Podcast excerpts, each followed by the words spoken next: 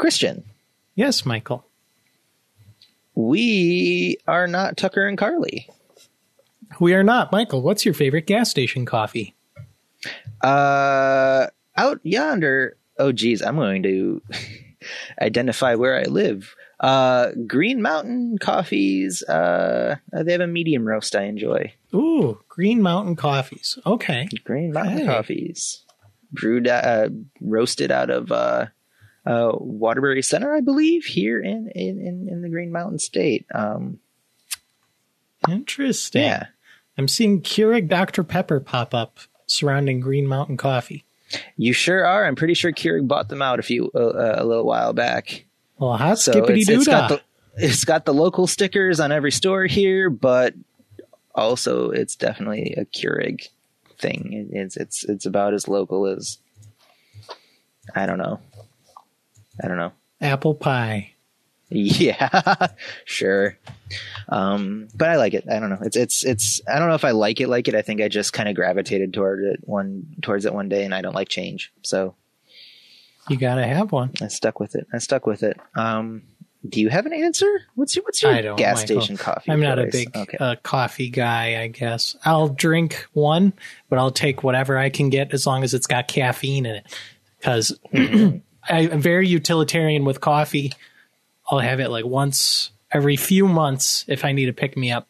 But I would prefer a caffeine pill because Oh, okay. then I just get that raw yeah. essence. None of that Mm. liquid going inside me, just that raw caffeine drug wiring me.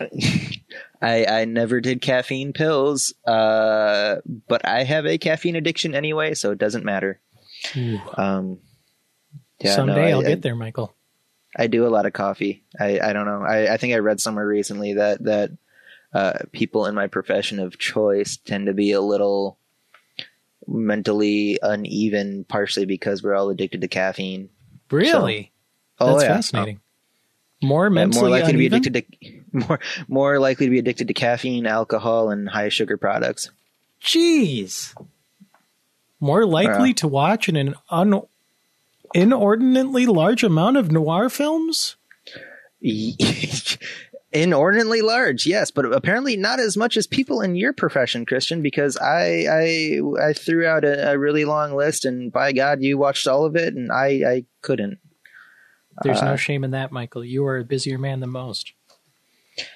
Yeah, it's still I feel bad about it. So we watched how many how many movies did did you watch in the past two weeks to prepare for this this fill in pillows on the windows cast? We should probably I don't know if people need to know this. We are filling in for Tucker and Carly who are out on some kind of grand quest to throw the ring back in Mount Doom or whatever. And and Nailed it. thank you. Um, We So love feeling- the ring. we love the ring. Um, I watched 13 films, Michael, thirteen in films. preparation Okay. for this here podcast. Yeah, yeah. I think I'm at like I think I got to ten. I got about 10, nine and a half, maybe. I didn't finish one of them because uh um we can talk about that. I don't want to I'm not going to announce it now because I don't want to give someone Ooh. ammo down the road. Suspense. But, uh, yeah. I like it. Well, suspense is one of the key parts of this genre of film Mm. that we watched. Um, yeah, so we picked noir, uh, a, a loosely defined genre I have discovered. Um, Yes. because I feel like the image of noir that people have is like that that you know the private detective is is sitting in his office. There's long shadows, and he's Yes. monologuing about how he hadn't seen this girl and in in in some time, but then that day she came to my office and, Exactly. and something. Nicolas Cage in Spider Verse. Yes. And Nicolas Cage in Spider Verse, uh, the Batman cartoons. Yeah, there you go. um um yeah it's got these very like like the mental like the the i think that the popular image of noir has these very specific visual cues right Totally. these very specific plot lines too you know Yep. these these this kind of like gritty urbanism in black and white you've got your long shadows Yep. uh, people are down and out or they're not like you wouldn't call them good guys necessarily you'd call them maybe anti-heroes you Yep. could call them it, it sits in like a gray area maybe Yeah. You got a Um, detective with their name on the door. smoking something. Yeah, lots of lots of lots of cigarettes. Um, it's more than that, apparently. And also, uh, people on the internet apparently fight over the definition of noir, and before then, people in magazines fought over the definition of Really? noir. Uh, and for us, I guess we're just going to loosely define it as the the thing as the movies that when I googled noir, I found these. Um, because I wanted to. It's a, a deep dive into noir has been on my list for a while now, Mm. Christian, and I was able to pull you along for the ride. Um, I want to apologize in a lot of ways, but um, it's just it's it's so we watched 13 movies or tried to watch I tried to watch 13 movies you actually watched 13 movies sort of spanning a wide history of this genre like we're talking 80 years Um, Yeah. and this is including things like noir and the neo noir and in ways it's been readapted and reinterpreted um I wanted to try to put in a little bit of like get in a little bit of diversity in Mm. style and direction as well Heck yes. um, touch on a few how the, how this very what's what's billed as a very American genre is actually a very global genre, and what's a very masculine genre has actually been how, how that very masculine and at the time very white genre has also been kind of reinterpreted over the years as well. Mhm. Okay. Um, that was my intention yeah. uh, a couple of things stood out to me before going into this, in that it's it's a lot of the movies we ended up watching were very much. Uh, I think the kinds of things that that that are remembered in the ways that they weren't typical noir movies. Interesting. In How so? What do you mean, Michael? Like, because I think only one of immediately that immediately comes to mind. Only one or two films were were this this private detective Yes. type. Absolutely character. yes. Um, in a lot of other ways, there were ones that were more deconstructive, some in very hmm that I think were that that I think are famous because of the ways that they tried not to be typical noir movies. Uh, Um, gotcha. Which I think is interesting that these are some of these movies are the ones that'll show up in lists of like noir starter points or like like best film noir movies or Yeah. something. Did all of these movies fit in that broad category where these were considered kind of in one by one person's estimation or another canonical noir movies? Yes, in some form. Um, a few of them were a little more left field, and we'll we'll get to those. Um, but they were like, it, it was interesting to me that if you were to like look up, I wanted to get something um, to see if there was an early early noir film uh, directed by a woman director because these this is such a very masculine genre, Yeah. And that's where Death is a Caress came from.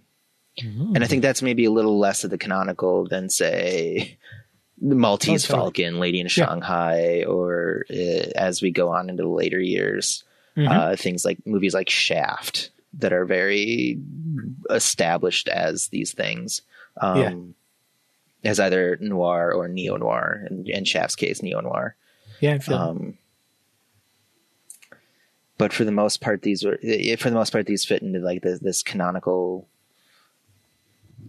um, sort of canonical points, um, which made it really weird because in a lot of ways these movies I think are remember, remembered for the ways they they were reactions I think to Yeah. noir interesting.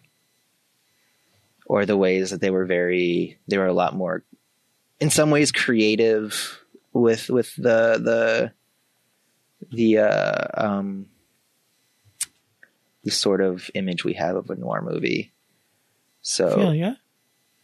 it's interesting to me that this is that if you were just like I was just trying to look up noir movies though what I would end up finding would be would ultimately end up being not necessarily your your basic noir movies but instead be the the deconstructions the the the ones that are remembered because they aren't typical and it just seems like a weird way that this genre is immortalized in my mind at least partially.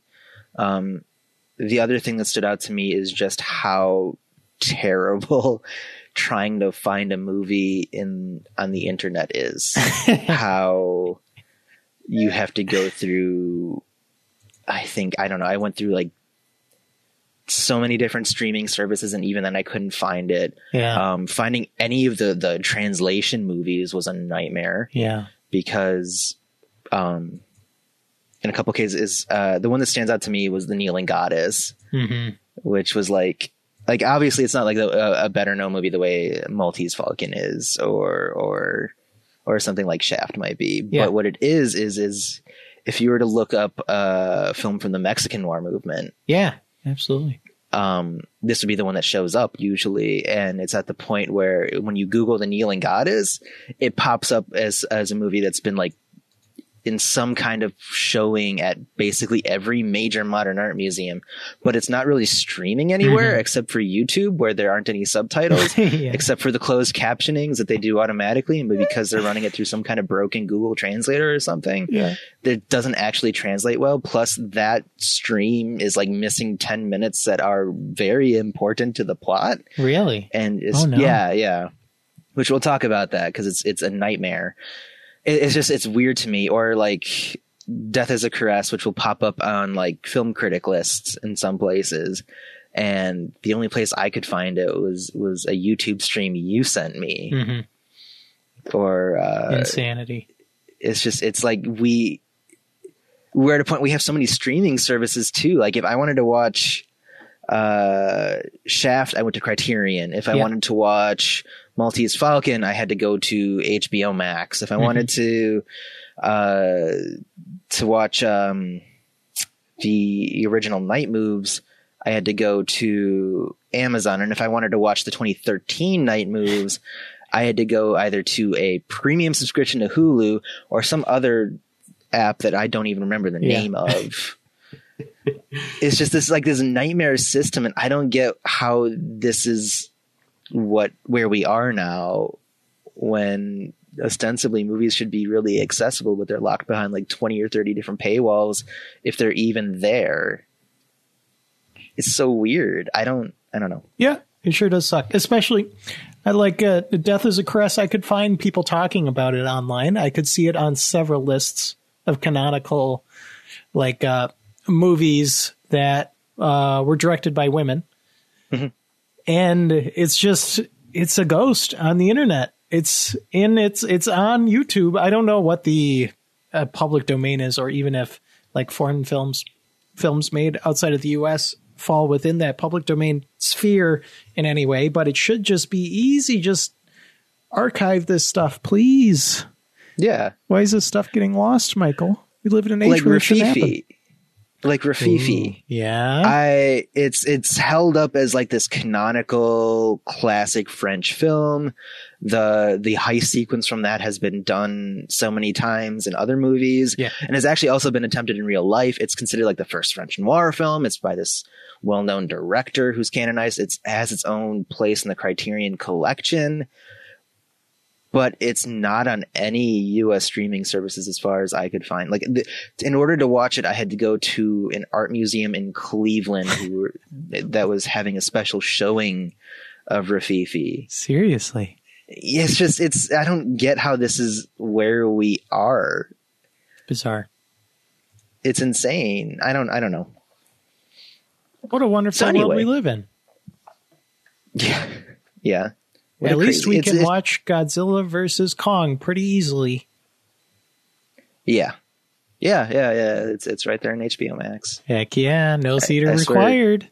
Yeah, I swear HBO Max isn't isn't advertising with us. Um, this is uh, if you you enter pillows one two three on HBO Max, you'll get a discounted. No. Um. So, do you want to talk about movies, Christian? Sure, Michael. Hit me. Okay, so let's kind of take. I, I think it'd be the best way to maybe go about this is to do this in order in a way, and because of time, I don't want to like belabor certain films on this list. I think they're interesting and worth Okay. talking about, but I don't think they're worth like a, a deep, deep dive, really.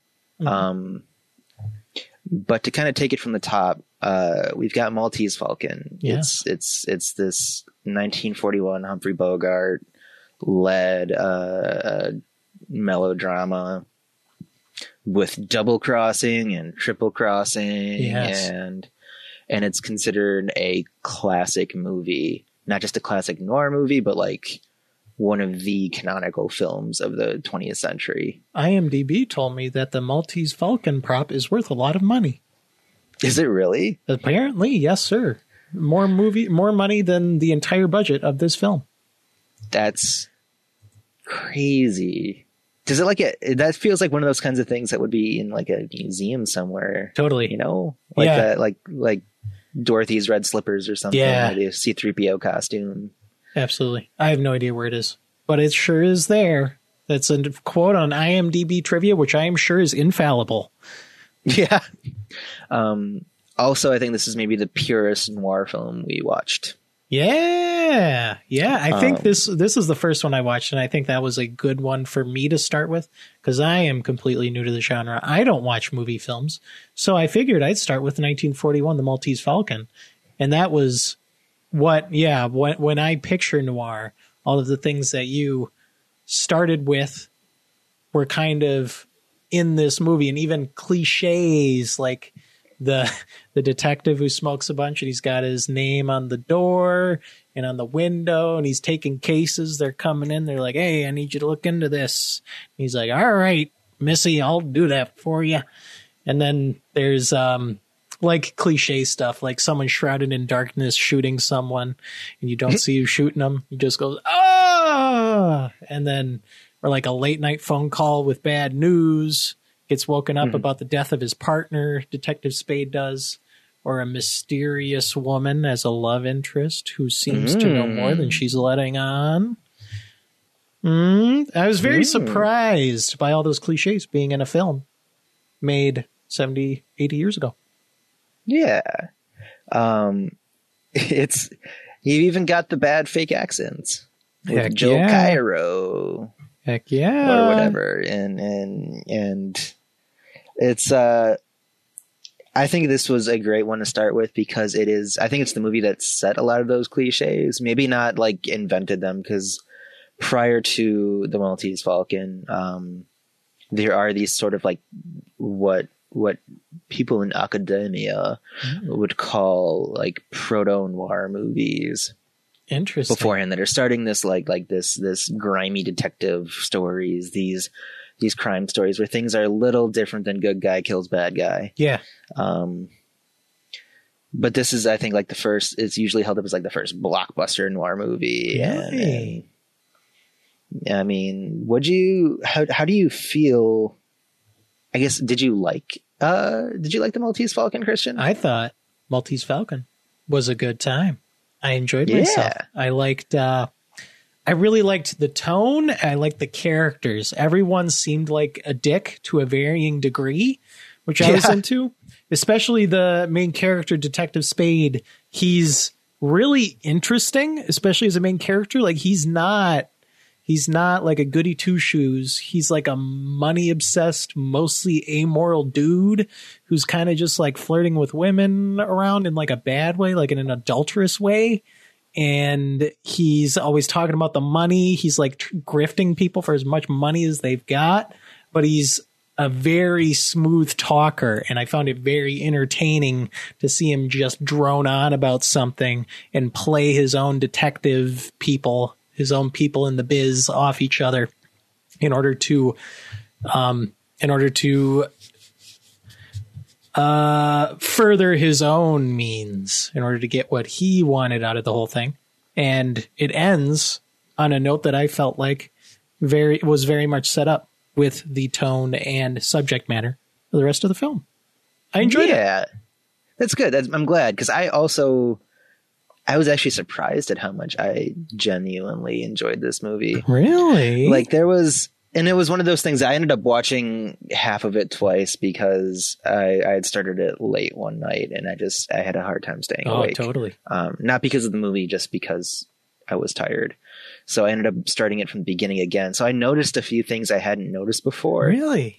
like there there's red herrings that are they're poking out into the plot. And i guess this is maybe a point we should talk we should admit that that we should warn that we're we're going to get into spoiler territory and that's going to be especially a thing with the movies we're talking about because they're all like detective stories, or Yeah. a lot of them are detective stories and kind of hinge on a twist.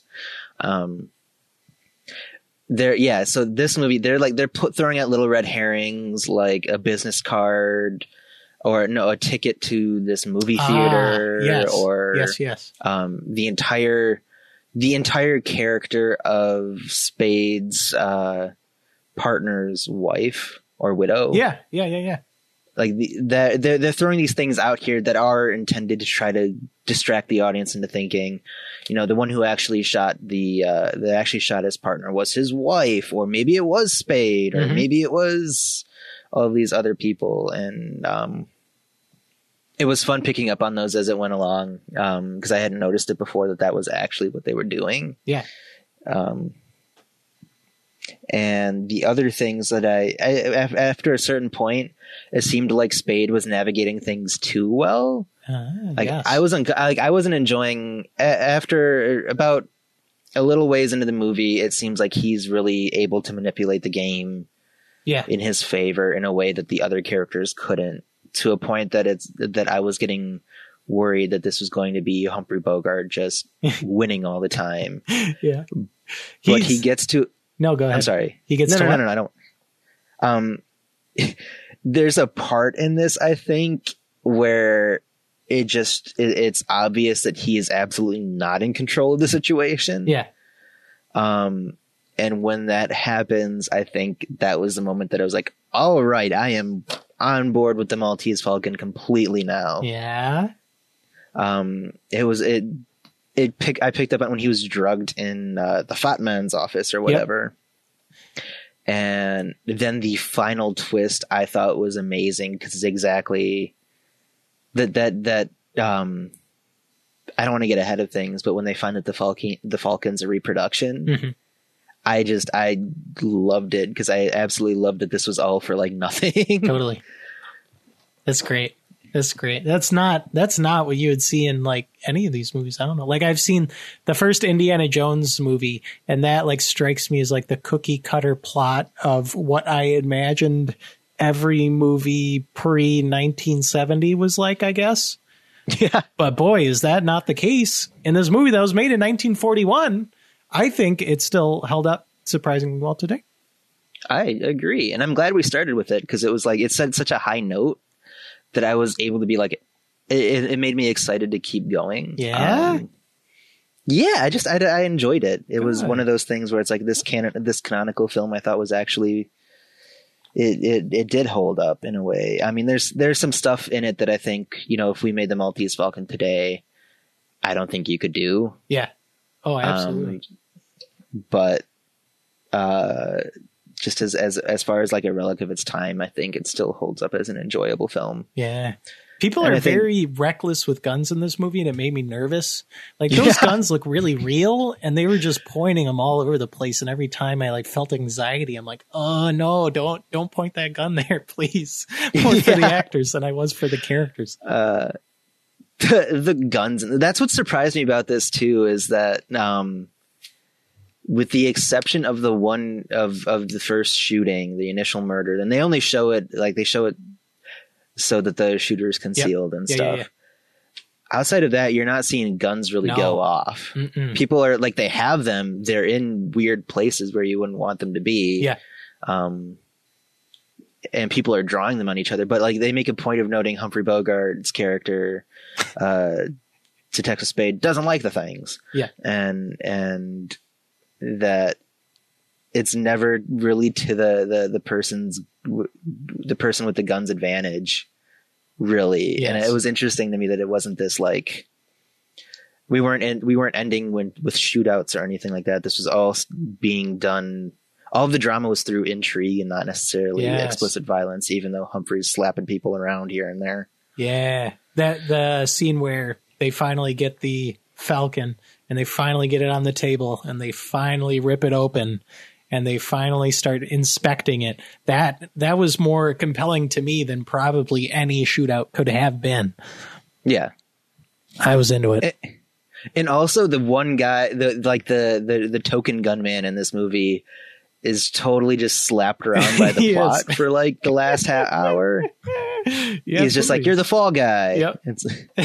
It's, like I can replace my son. Yeah. I can't replace the Falcon or whatever. And, and man. he just looks sad the entire movie. Yeah. And and Man, that's weird. Now that you're mentioning it, it seems like this movie that came out in 1941 was subverting expectations all the way back then. Is that is that What? true? Uh, maybe, maybe, especially since you, all these other movies on this list do kind of end in that kind of insane violence. Yeah.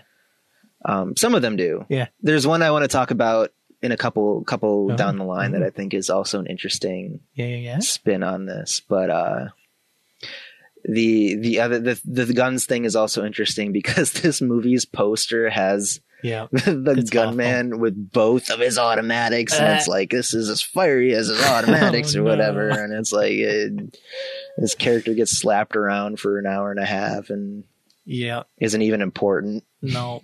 That's His guns don't even go off. No, no. But what does go off are they they've got these fancy lighter things, Michael, in this movie. Yeah. They like they've got these receptacles on their desk, these uh, appliances, and they put their match in there, or they've got like a reusable match thing, and it clicks, and then they have fire. I want one of those, Michael. That looks so freaking cool. Uh, I don't know what you're talking about. I don't remember this. I don't remember seeing this. They're like lighting their cigarettes or whatever, and they like take they take this uh, cylinder out of this receptacle, and then they click it. It clicks into this thing, Michael, this machine that creates fire. It's insane. I want to know what that machine is because I don't think I've seen it in any of these other movies or anything. I was not aware of this lighter machine.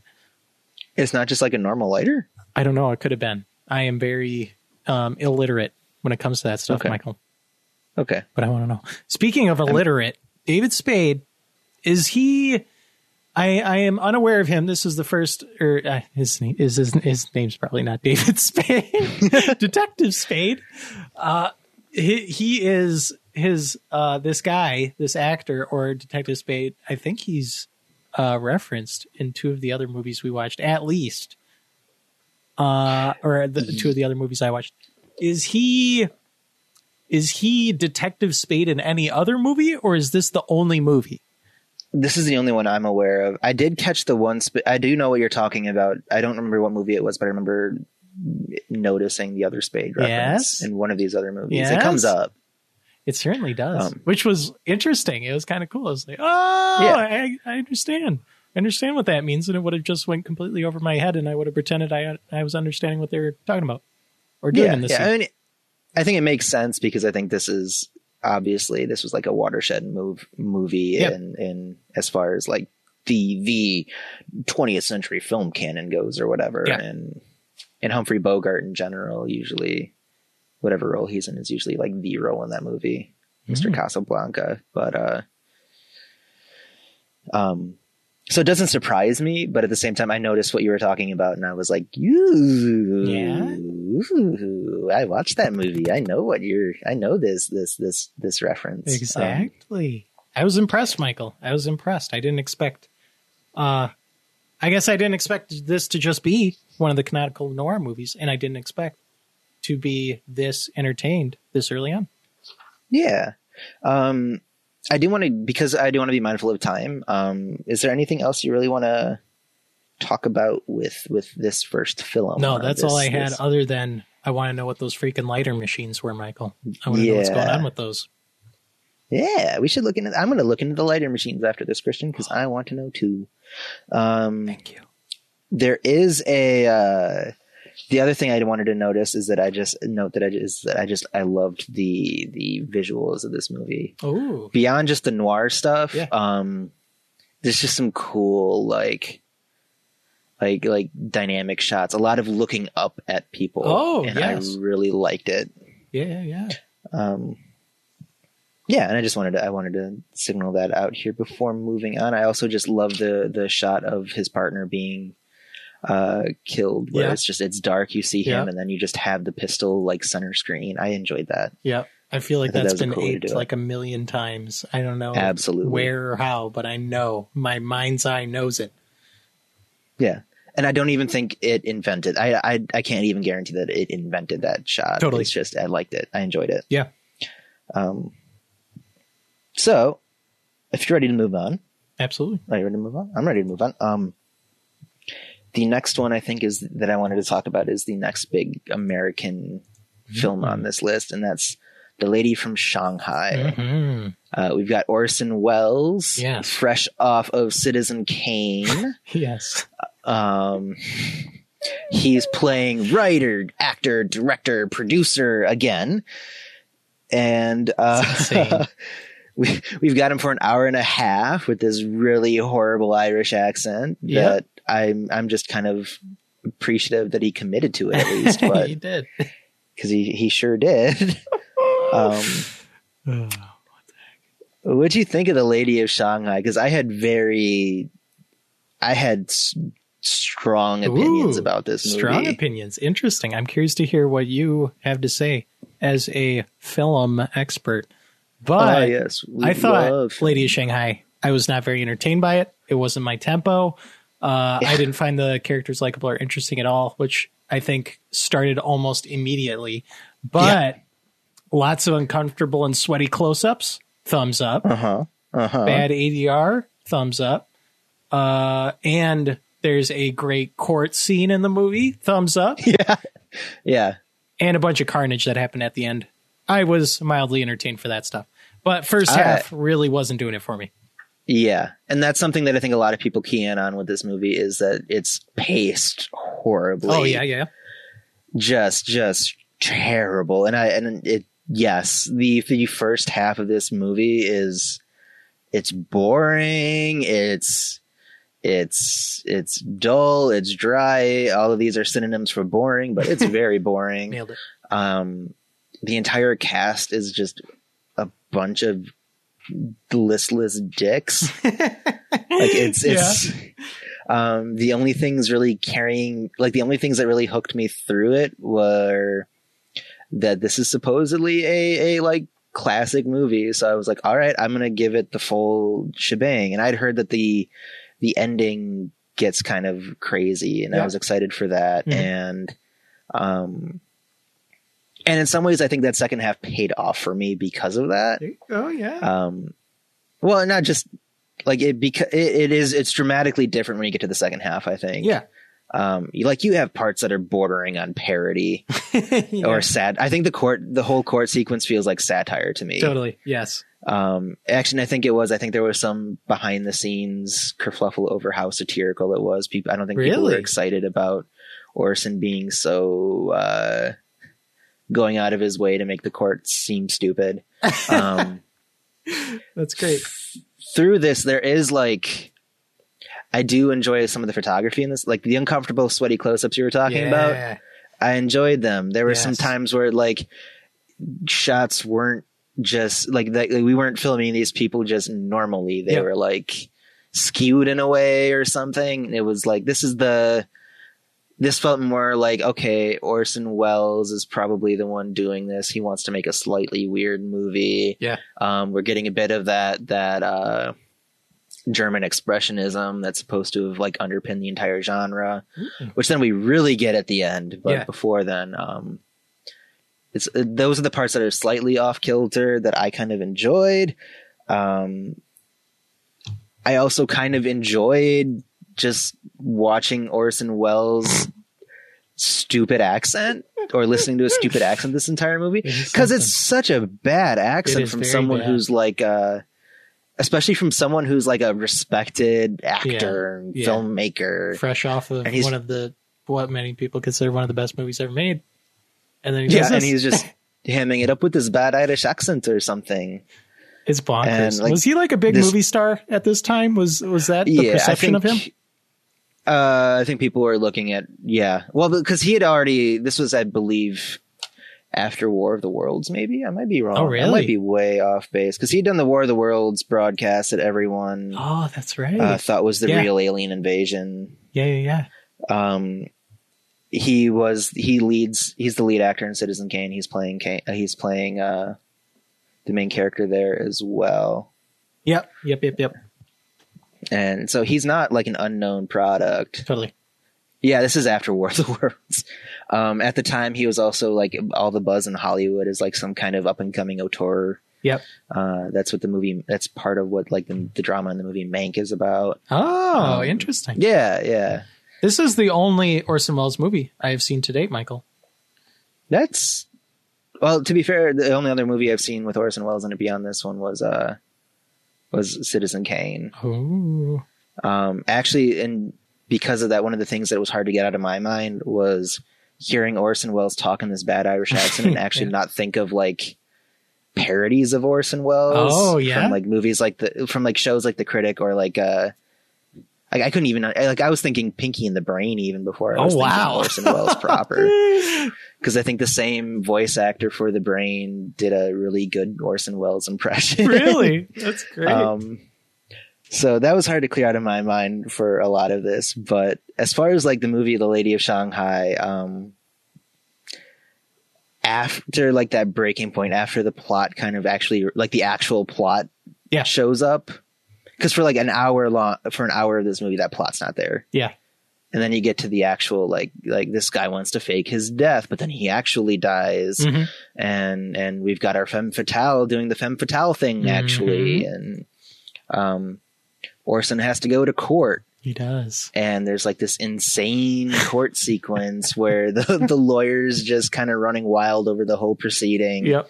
And is clearly not taking any of this seriously and then there's the uh there's uh orson's character trying to get away so there's this cool scene i think in a chinese opera house Mm, yes. that I enjoyed.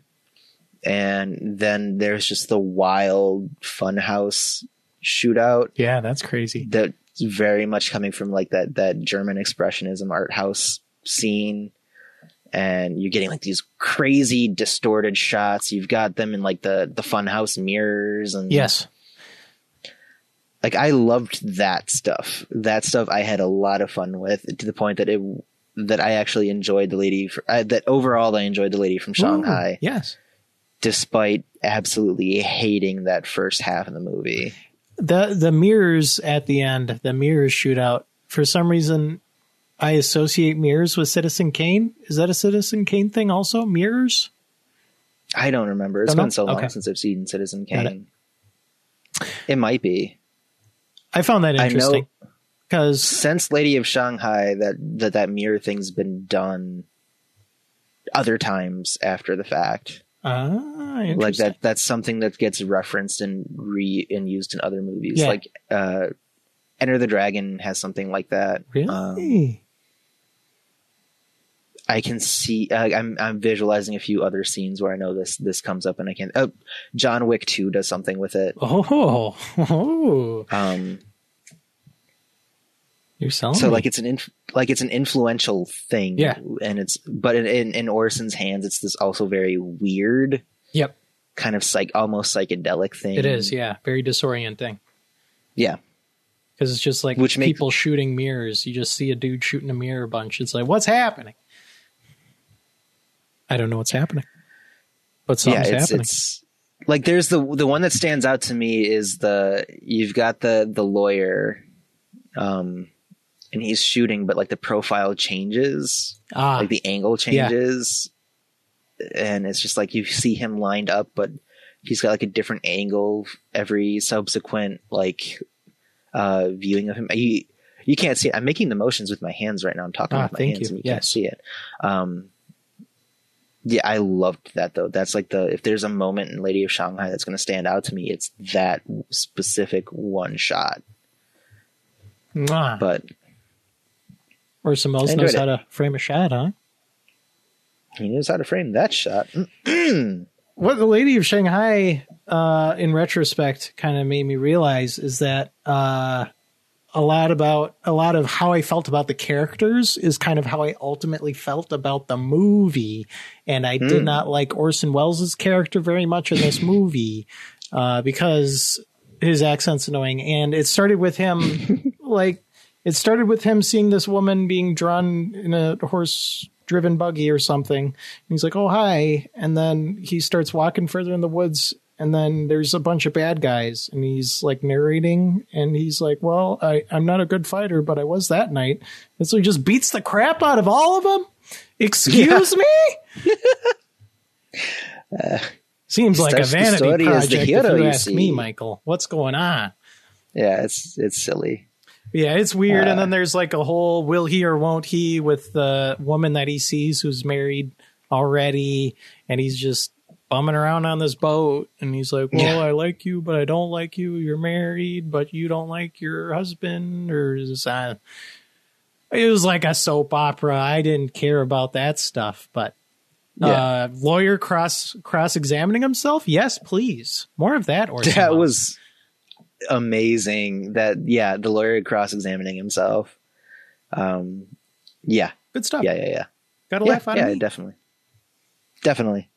Um, and I think it's kind of as far as like we're talking noir tropes and stuff like that. This still has a few of those Ooh, that I think come up down the road. We've got the internal monologue Yep. going on. Orson Welles is talking to himself with that Irish accent. he certainly is. um, narrating the plot, and it's and it's told.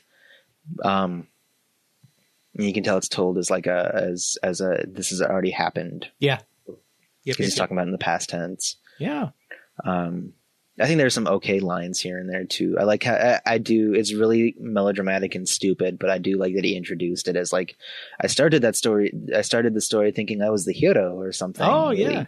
corny. Yeah. Um, uh, outside of that, I wrote notes, but I don't remember. I don't think there was anything really worth noticing that we haven't already talked about.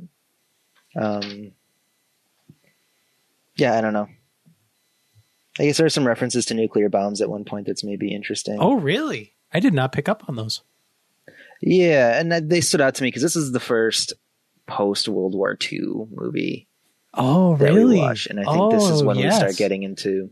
I mean, because film noir is discussed often as like a post-war genre, weird. um, That's weird to know now. and there's a reference to it in this that I thought that it stood out to me, and it's like, okay, there's is this something that we're going to start seeing down the road? And Yeah. I don't know if it's ever as explicit. I don't know if we're getting like explicit references to the bombs, maybe, but it definitely matters for like when we get to to uh, Stray Dog that that post war time Oh. period really kind of kicks in. But Yeah. um, yeah, and I don't know. I don't know if there's anything else really. Oh, I I don't think Orson Welles knows how to shoot an action scene. Oh, yeah. Yeah, What makes you say. I don't that, think it Michael? was- uh, just like every all the fight scenes were so they like they weren't really well choreographed. Yep. Yep. They weren't really well sequenced. Mhm. It just wasn't fun to watch these things happen. Yeah. Um, I agree. I don't know, but the some of the other stuff that I think was fun, and I was I enjoyed the parts of Lady of Shanghai. I enjoyed. I enjoyed very much. Absolutely. Um, to not belabor the point, you ready to about to move on? Yeah, we hit all my notes, Michael. What we got next?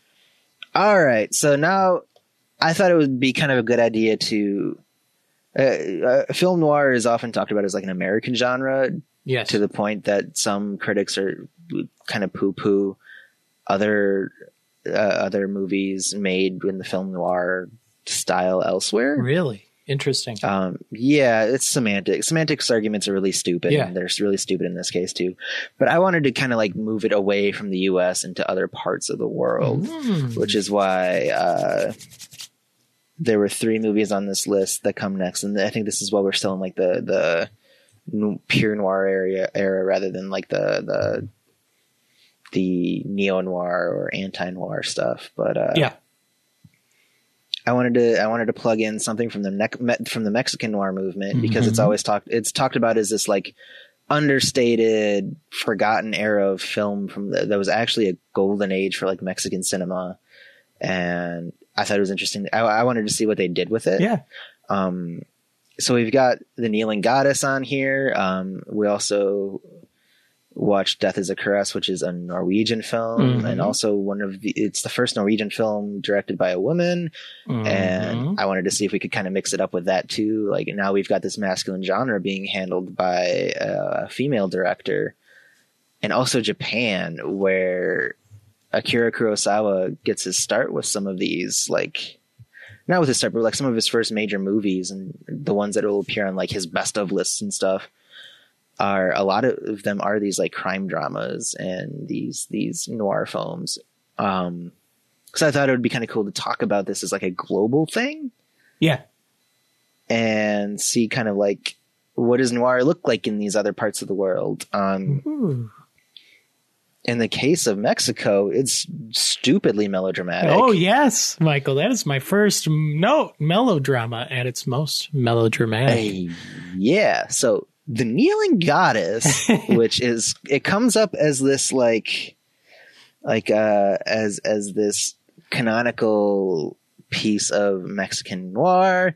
Um, it's like this classic film in in Mexico's golden age of cinema. Um, it's it's also one of those ones where I was like, okay, so when we talk about noir movies, we're not just talking about people doing crimes and stuff. Mhm. Like that's happening here. Yeah. But like the central conceit of this movie is actually a love triangle. Yep. And you've got your crazy twists and stuff happening in there and and it's still got those like these like stylish shots and stuff. People are still really melodramatic. Um In Espanol. they are they're speaking in Espanol and uh what what'd you think of the kneeling goddess Christian? Um, it wasn't uh hitting me like yeah. um much like Lady from Shanghai. Not sold on the characters, and so I wasn't really sold on the movie. And unfortunately, the kneeling goddess didn't have a crazy court scene to kind of hook me back in in the second half. So it was a lot of for me. I thought it was a lot of futzing around. I didn't like the main character because he's, you know, cheating on his wife and we're supposed to sympathize with him, I guess. But the guy, the woman he's cheating on his wife with is like uh, scummy and she feels gross. And then his wife is like sick and dying. so Yeah. can you get any more transparent than that? And then once his wife actually dies, it's like, why am I still here? Why is this guy still here? And thankfully he dies at the end so that I can be happy and move on with my life. Yeah. In Espanol.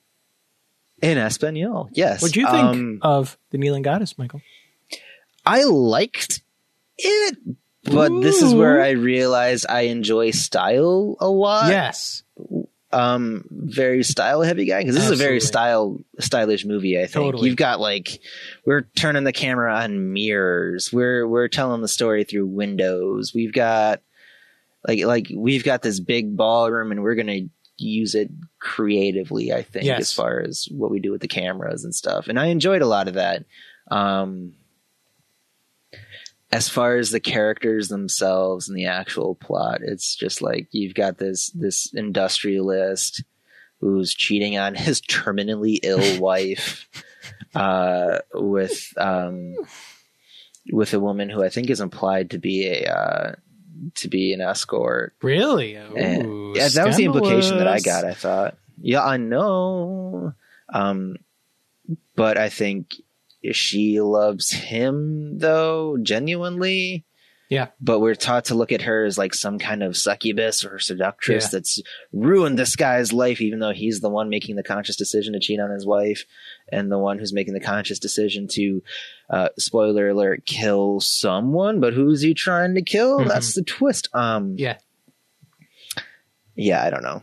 Yeah. I think I, it, it was interesting to me how sex forward it was too. Ooh. Yes. Like Statue? for 1940. Yeah, well, yeah, that statue probably wouldn't appear in an American movie, No. not in the 40s at least. Yeah. Um, and uh, you have a lot of like, to the point that you catch a little bit of the the pillow talking foreplay too, which I don't think would have existed in a Ooh. in an American film at this time either. Yeah. Yeah. Yeah. um that all stood out to me in a way that was very like like okay this is interesting i guess um uh some of the the way that i th- one of the things that i think is interesting about the noir genre is a lot of it kind of is very much of its time Okay. so with the kneeling goddess you've got an industrializing mexico where people suddenly who didn't have money before suddenly are rich oh, and i think some of that tensions there as well Yeah. Um, Like our main character is super duper rich, and it's not. At least it wasn't clear to me why that was. yeah, And we see He's him like in like he's- one boardroom meeting. yeah. He owns a chemical company. I think is Got the implication. He's got like a lab, dude. He's got a lab in his house, man. He's got he's got poison in that lab. Yeah. Um they definitely play up one of the female characters who I think is genuinely uh what's her name? I can't think of her name. Uh Maria Felix who is she sings out of key, but they give her a very major musical number halfway through for some reason. Oh, interesting. Um, yes, I know which one you're talking about. Yes. Uh I like the twist in this movie. Mm. Uh, they they lead early on to make it seem like he he killed his wife Yes. intentionally. Yep. And then the twist, which this is what isn't in the YouTube Oh, stream of this really? movie, is, is it's that the reveal there that he was actually trying to kill uh, the uh, the woman he's having an affair Yeah. with, his mistress. Yeah. Um, it seems like a big thing to leave out, and I thought it was an interesting like.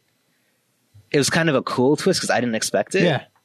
but um and then the other twist at the end is that he didn't actually kill her her heart gave out because of her disease or whatever Yeah. but then he still overcome with grief ends his own life like romeo Yep. romeo and Yep. juliet Absolutely. um Uh, great. In jail, in a Yeah. jail cell.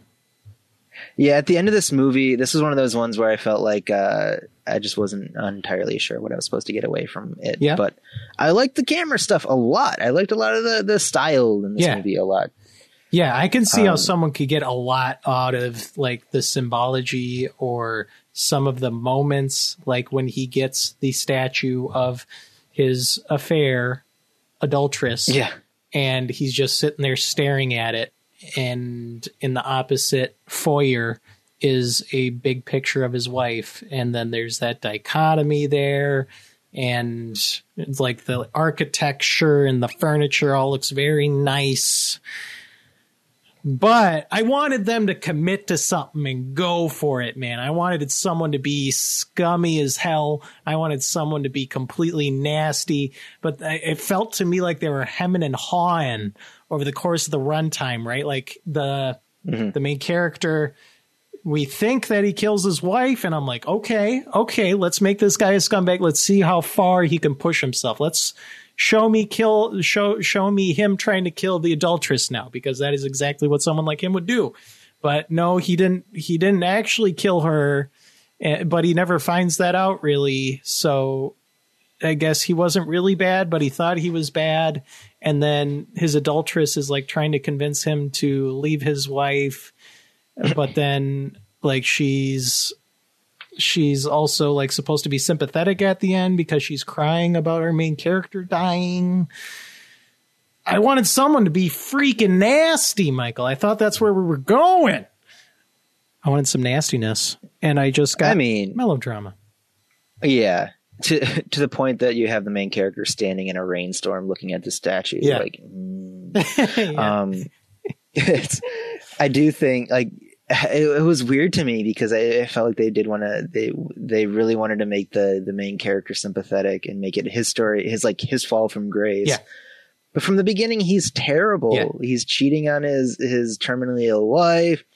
He decides to kill someone and he's the one deciding to do it. Mhm. Um, I never, I don't know if if if uh, the his his uh, mistress ever actually told him to kill for her. Yeah. Um, but he sure for half this movie we we were led to believe he wanted to, and then for the at latter half of this movie we led to we were told he genuinely wanted to murder his mistress. yep. so he's a murderer regardless. Loving it. I don't know. It's weird. There's love in there. Love makes you do silly things, Michael. Especially if you're in Mexico or Spain. Yeah, accidentally killing your wife. Oopsie doopsie. I hate it when I'm Um, trying to strangle my adulteress, but I don't quite finish the job. Yeah. uh, I'm just gonna stalk her to Panama. Follow her all the way to her Panama and stare at her from as a drunken. You're a good He's man, grieving. Um, speaking of melodramas from other countries ooh. that are kind of farty, Yes. uh, Death is a Caress, Yes. which is our second movie, our, our other one of our other melodramatic movies on this list. I did not like it. hmm Um, except it was even worse because it didn't have that style to hook me. Ooh, yeah. It was just this really boring like affair with these unbelievable characters who don't act like real people. yeah. Uh, like so this is so what's worth noting about Death is a Caress is this is one of the first I believe it's like the first Norwegian noir movie or at least one of them. It's the first movie in Norway directed by a female director Edith Car- uh, Carlmar. Um That's impressive. 1949, Yeah. Michael. That's insane. Yeah, and and these are things that I think are worth mentioning. And you do get a bit of like these these noir tropes into it, like these these Yeah. internal monologues. There's a little bit of uh um I think there's a little bit of a class story to it Oh, too. yeah. Yeah, like yeah. class tension. The whole movie's a 'Cause he- the- flashback. It starts The whole the movie is a flashback. Um You're talking class tensions. Man is uh, poorer than the woman. Yep, yep. And I think that that that's a clear tension here. Yep. Um, but uh, that, worth also worth noting, there was a moment in this movie that I genuinely laughed at that I think I was supposed to laugh at. Really? I'm glad that that we had this like exchange. He's in like the park with um his his fiance who he later ditches for the rich for the rich woman. Yep. And as they're about to leave, they look up and there's this uh, police officer tapping the keep Yeah. off grass sign, and he's like, Yes. and it just cuts away right after that, and I was like, okay, Yes. I liked it. That's good.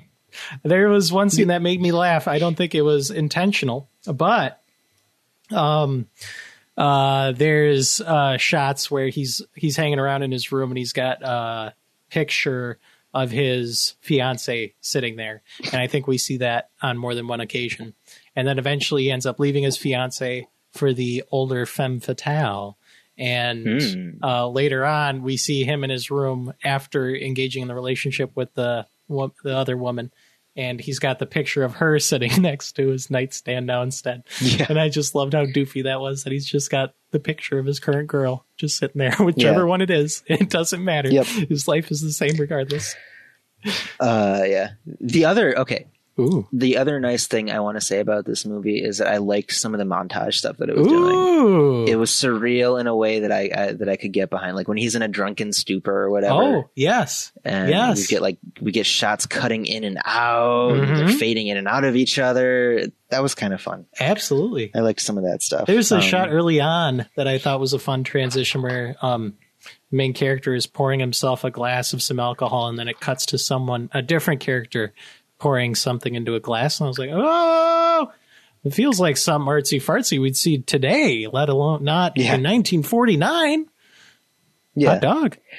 it's one of those things where maybe I'm like to go back. I think I had said that this didn't have a style that I like. There was a that stuff like that I actually enjoyed. There, like I think there's like editing in this movie that's really cool. Yeah, yeah. There's a Um, stabbing uh, later on uh, when the our main character is stabbing his uh, wife, the femme fatale that he elopes Mhm. with, and it doesn't actually show the act, but it just shows like blood dripping onto a pamphlet on the floor. I thought that was very Yeah. effective. I like that a lot. and there is one final shot in this movie when he's alone in the jail cell that I really liked. Ooh, ooh. Why? Why is that? like you get the light you get the light coming through the window and that's the only source of light and it's like shining on him ish.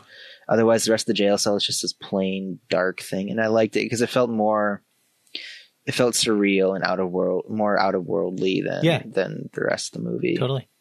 um and i liked it it felt more like like something you would see in like a psychedelic film or like a, a dystopian film Yeah, or something interesting. but instead it's in this melodrama Yeah. I liked. about I liked how conceptually different it was. I liked how yeah man leaves good looking fiance for older i guess slightly more affluent woman who's married Yeah. that seems weird like you don't I, I can't think of any other scenario in which i have seen that framework replicated i've always seen like the shoe on the other foot in terms of genders or sexes. Never this Yeah. way around. I thought that was interesting. Yeah. So, yeah, actually, I know I, I like that. It was an interesting twist of the dynamic, and I do. Yeah, I'm with you. Yeah. Um, anything else you want to say about Death is No, a that's Caress? all I had, Michael. Death is a Possible Caress. to find on the internet. Another one of those ones, even though it would feel like I'd, I'd- it'd be at home in like the Criterion collection or something. But- Totally, totally. I want to watch this. Allow people to watch this movie at something other than 240p on YouTube, yeah, yeah. please. Um, and that they don't have to search for it. I don't even think like you'd find it. No, it had the Norwegian title. Yeah, you'd have to find the Norwegian Yep. title. But yeah. Yep. Um, so to move on, Move on. I would like to get to what actually is one of my favorite movies on the li- on list. Really? my favorite movie on this list. Uh, Stray Dog. Oh, okay. I don't know. I don't. I, I. I guess I'm a sucker for Kurosawa. Yes. At least, um, when he's on his A game, I really like his work. Uh, I love this movie. Ooh. I love how the story is about how he loses his gun. Yes. Uh, I love that it's another movie where we get to see Kurosawa directing uh, Samurai Dad and Samurai Grandpa. Of course. Of course. Uh, we've got Toshiro, uh, Toshiro Mifune and we've got uh, Takashi Shimura again. That's the- right, the- yeah. The duo from. Uh, Seven Samurai.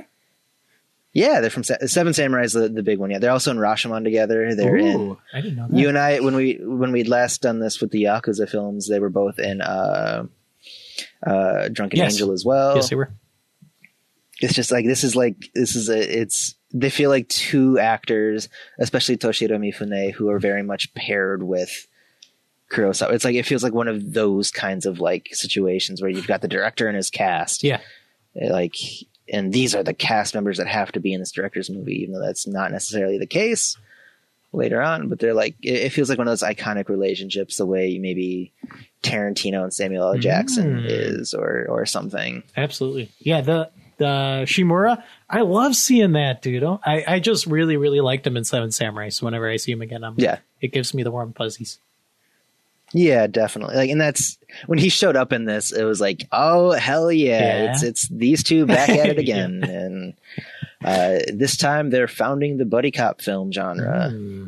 Um, Back at it again with the white vans, you could say. yeah.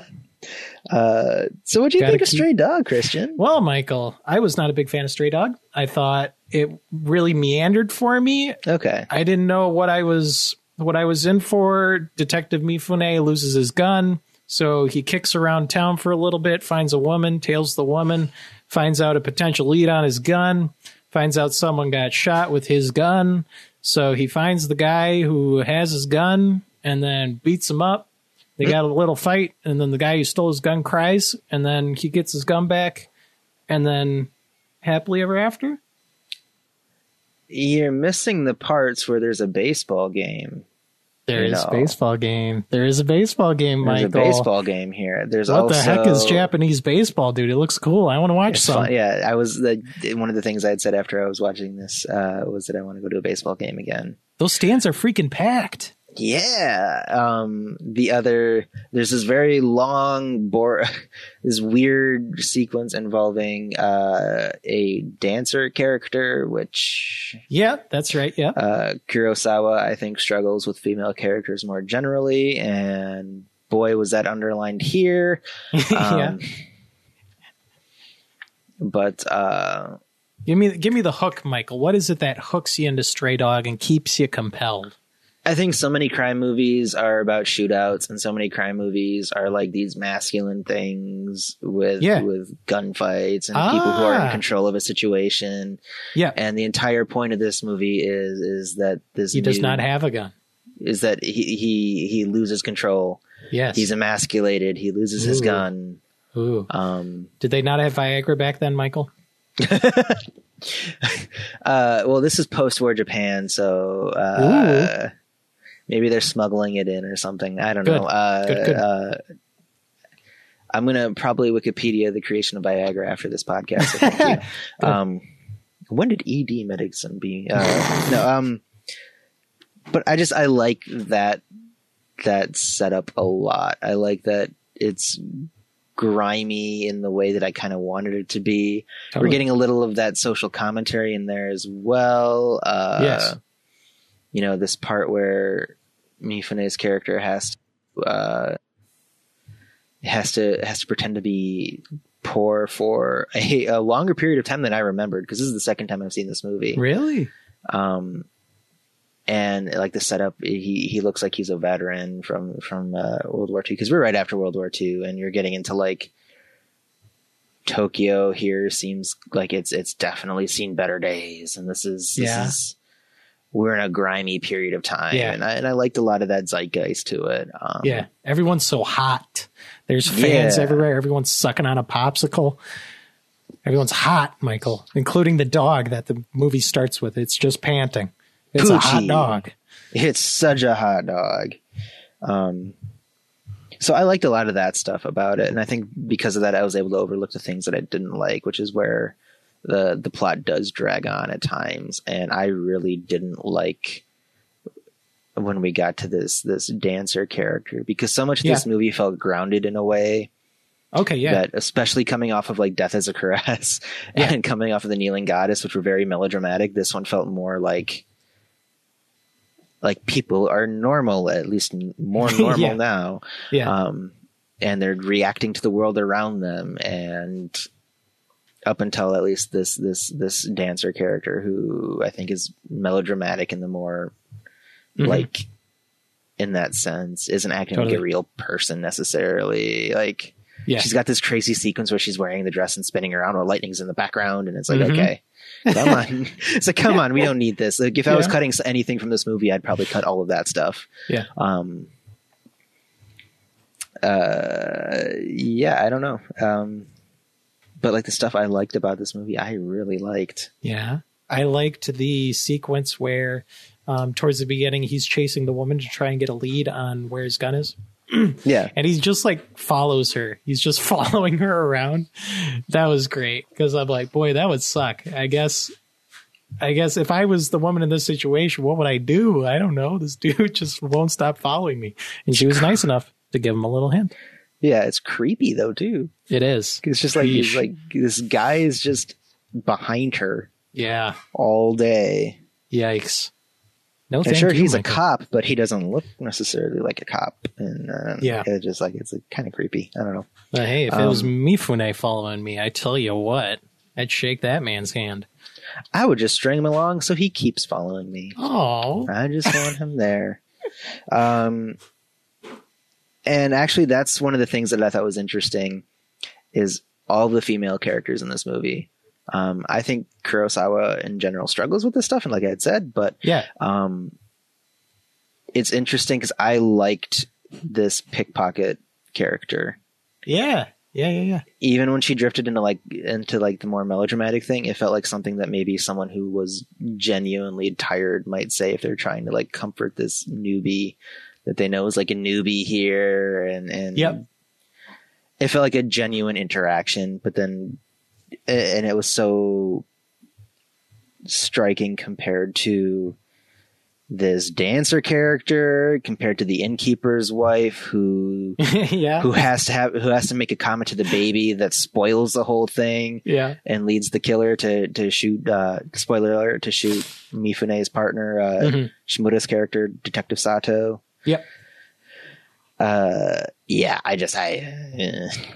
yeah. it, it was interesting to me that it runs that full gamut because it's like okay we've got actually a decent enough female character and then suddenly it's like nope nope nope every time the plot gets fucked up it has to be because of of, of a woman thanks Kurosawa Kurosawa's just going to Kurosawa, Michael. What are you going to do?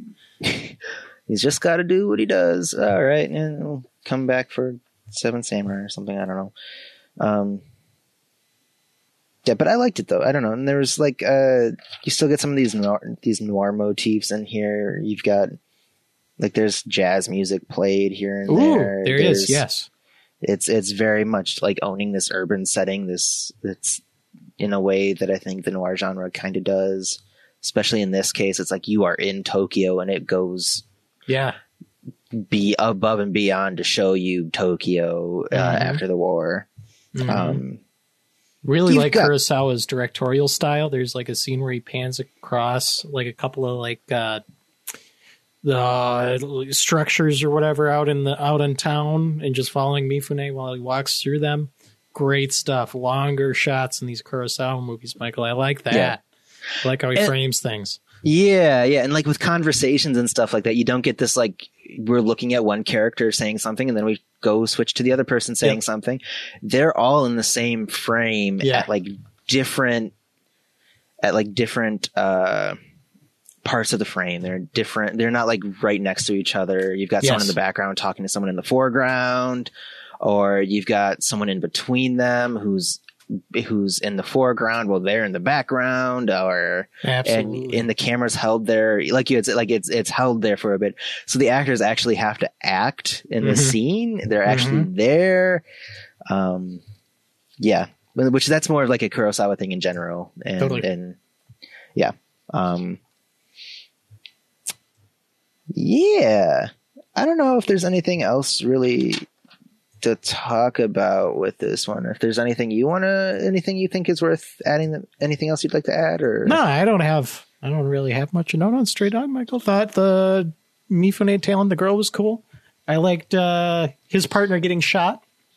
Uh, That scene after his partner gets shot, I liked how that uh, caused a little bit of an emotional stopgap in the film with uh, Mifune's character kind of sort of being responsible for that. That gave it a nice layer of complication to things, give him some moral anguish with the circumstances. I thought that was a great addition and plot point. And I also thought the confrontation at the end was pretty neat. And that Yeah. nice little pile of reeds or whatever they sat in. And then the the dude that he confronts, the dude with his gun, he just like screeches. And I was like, holy crap, this feels real. This is uh, weird. and like there's this crazy contrast because there's a class of kids in the background Yeah, yeah, yeah. uh the uh the, the there's the woman playing piano who stops to look for the source of a gunshot and then just goes back to playing piano Ooh, yeah. as they're being chased through the woods. Ooh. There's this cool shot where they're in the train yard. Mhm. Um, there's I do like that by the end of this he's like doing his own detective work. He's like calming himself down and he's like, wait, this person had to have been fleeing in the rain yesterday, so look for someone who's muddy. yeah. Like he figures Yes. it out on his own. Um, uh, I like that he gets emotional in a way that doesn't seem self-destructive the way we saw with some of the the melodramatic characters Yeah. beforehand or Yeah. And he's also not this masculine character who's who's just like exerting bravado over the whole plot he's he's a Totally. genuinely emotional person Yeah. um, it's not this like this this straight shot of masculinity that that like Humphrey Bogart's character in in um, Maltese Falcon is showing, or like Orson Welles' character is showing Yeah. in uh, Lady from Shanghai. So yeah, In the pantheon of Kurosawa works, Michael, where does Stray Dog sit? Where does it hang for you? uh, for me, it's my favorite of his crime dramas that I've seen so far. Oh. Even though I do really like Drunken Angel, Yeah, yeah. but I It's- think I it's- like this a little more than Drunken Angel. okay. Okay, I think this is a that is a rational choice because I think I am with you. So Really? I think I agree with you. Consensus has been made. Yeah, I like it better than some of his samurai movies, but not all of them. But that's a conversation. He's got a lot of samurai movies. He does, and um, but we'll save that for the samurai cast when Of course, Carly and Tucker go to uh, destroy the Death Star, or whatever it is they do. Um, so What So, you got okay. next, Michael? Hit me. yeah, so we've we've done America. We've done a bit of these America cla- American classics. We've taken Mm-hmm. a global a bit. Um, so let's let's let's put our berets on, get our, Ooh. our big pack of smokes. Oui, oui. Uh, yeah, yeah. Get the accordion going, and let's talk about a pair of French movies we watched. Mm-hmm. Uh, Rififi and Breathless. Um, Yes. Rififi, I really like Rififi. Yeah? Uh, I do. I think the the fact the heist scene is this like quiet thing with no music, no Yes. no talking. Instead, it's just them doing it. It's all it, it feels tense in a way. It feels claustrophobic Yes. in a way. You get light. Yes. It's so dark, except when these little bits of light shine through. I really like the heist sequence. Mhm. Um, yeah, I, I liked a lot of that stuff. That it was a fun movie to watch because it felt like something. Like it felt like it was clear where it wanted to go with things. yeah. Yeah. Um, get a clear, structured story. The ending, the like with the kid is like it gets a little weird there it does. in a way I wasn't expecting. Like it was really childish Yeah. in a way that I definitely wasn't expecting, and it initially threw me off. And in hindsight, I think it's kind of a cool decision, even though I don't know if I liked watching it. Yeah. Um, but I can appreciate where it comes from. Absolutely. But yeah, I don't know. I enjoyed Rififi. Yeah. Do you like Rififi? Oh, Michael. I loved Rififi so, so, so much. I think this is one of my newfound favorite movies of all time. Freaking love Rififi. Thank you, Michael, for recommending Rififi. It has changed my life. It's fun. It's Thank a good you. movie. I'm glad. I'm glad we both agree that it's a good movie. Um, oh man, where's this movie been my life? How have I not heard about Rififi? This is so good, Michael. This is good. French heist movie. I'm sold. That's all you got to tell me. yeah. Thank what you, about it? Michael. What did you like about it so much? I'm Oh, surprised that it's it's this so- positive. It's so tight, Michael. It's just so efficient. It all works so well. I think it's just like phenomenally written. This movie is like ingenious. Like every piece is like has an explanation behind it. There's there's more behind every single portion of this plot and the characters. I like that so much. The heist scene not only in itself is great, but it also has scenes leading up to it that cause all of the tension during that heist scene, and they build tension so phenomenally well when they're doing things like testing the alarm system. They get an alarm system in there, and that's how they set up this alarm system can screw up their day if anything goes even mildly wrong. Yeah. And so for the entirety of the heist sequence, whenever they're making like a noise, it's always like clenching. It's like, oh boy, this could be it. Yeah. Oh my gosh.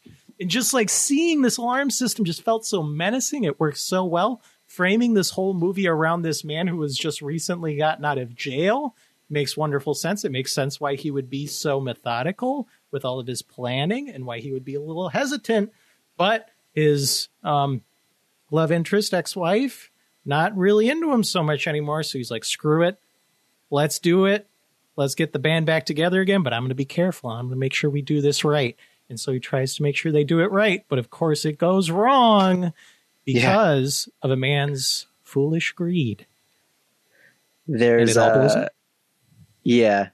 They give him a cough in the beginning of the movie. They do. Yes. Tony has a cough, and that is such a good tool Totally. for like building up that drama. for like, Oh, yes. what could go wrong? He could just cough and tr- and screw the whole thing up. Yes. So there's like this little bit of it that's out of control, and I. That's a great tool.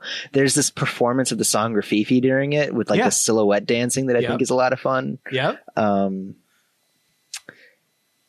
yeah, I don't know, it's just a good movie. And then Yeah. at the end, with the way it plays out, where all of it kind of no one got the money in the end, and, Yeah. and this like this this this need to try to get all this this uh to to try to uh, successfully pull off this heist just blows up in everyone's face Mm-hmm. and kills everyone. I think works too. Um, Yeah. ah, It's just a fun movie. Yeah, yeah. Yeah. Why It's couldn't. Rogue One be like Rififi, Michael?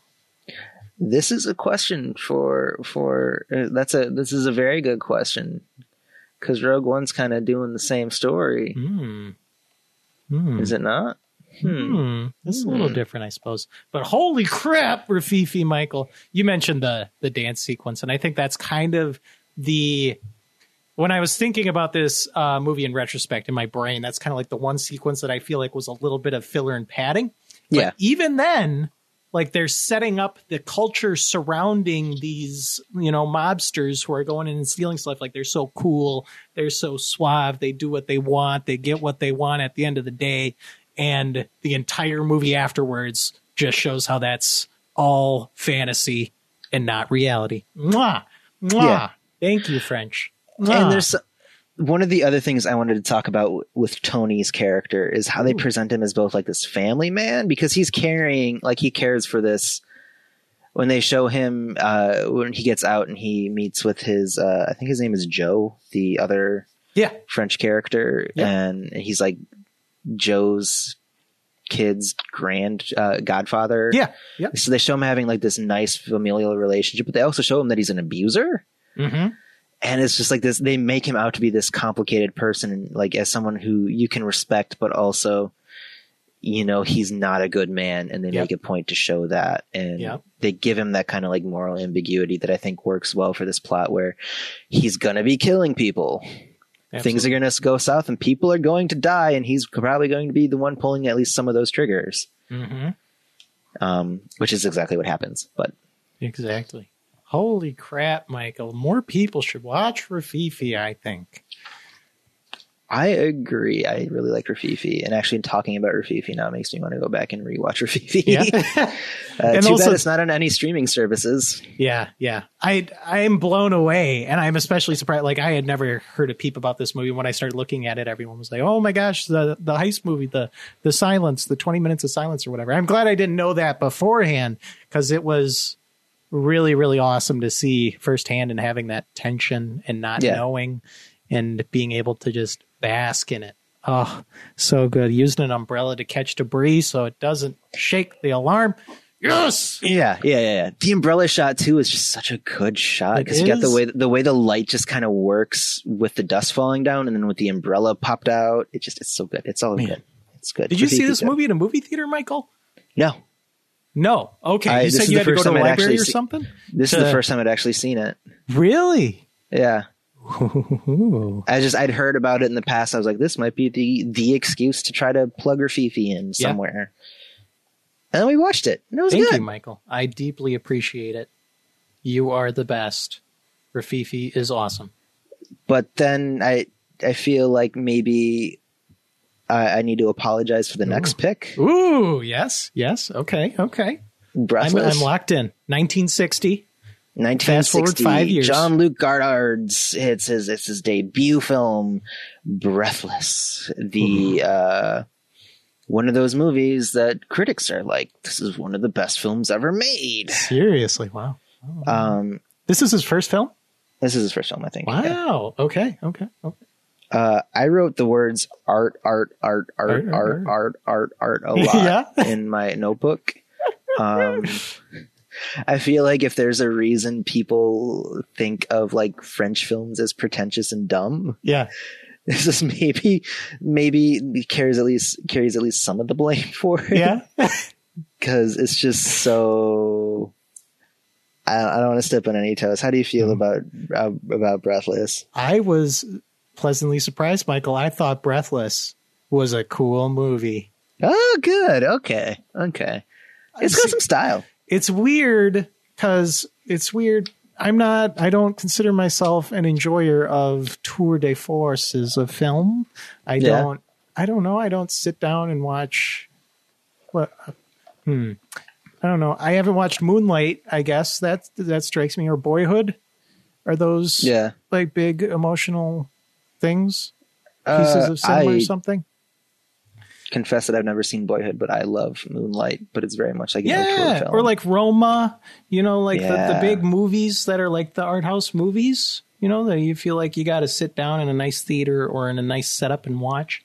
I'm glad I didn't yeah. know that going into Breathless because I saw like Breathless just like sitting there and watching this crazy person, this dude that probably has some kind of problems going on, just tearing up shop and just living his life as much as he possibly can before it inevitably catches up to him.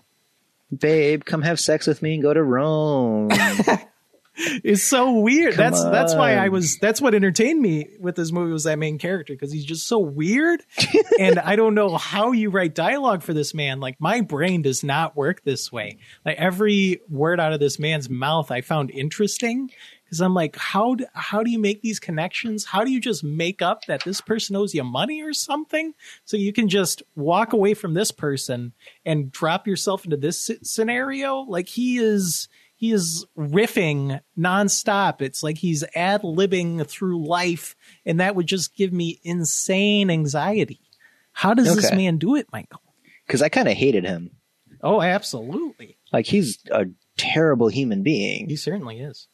Um, Not a good. the way they introduce him though yeah. It's just like that, and it's like I think it's like an iconic shot at this point Yeah. where he's got the cigar in his mouth, he's got the ta- the hat Yes. down over his eyes. You're looking up at him, and he's just and he's he's he's cocked his face up a bit. He's smug. He's like he he's like he owns the world, even though he really doesn't. He's not in charge of this plot at all. Yeah, I like that. Um, Totally. Complete utter asshole the entire film. He spends the entire time trying to have sex with this American girl.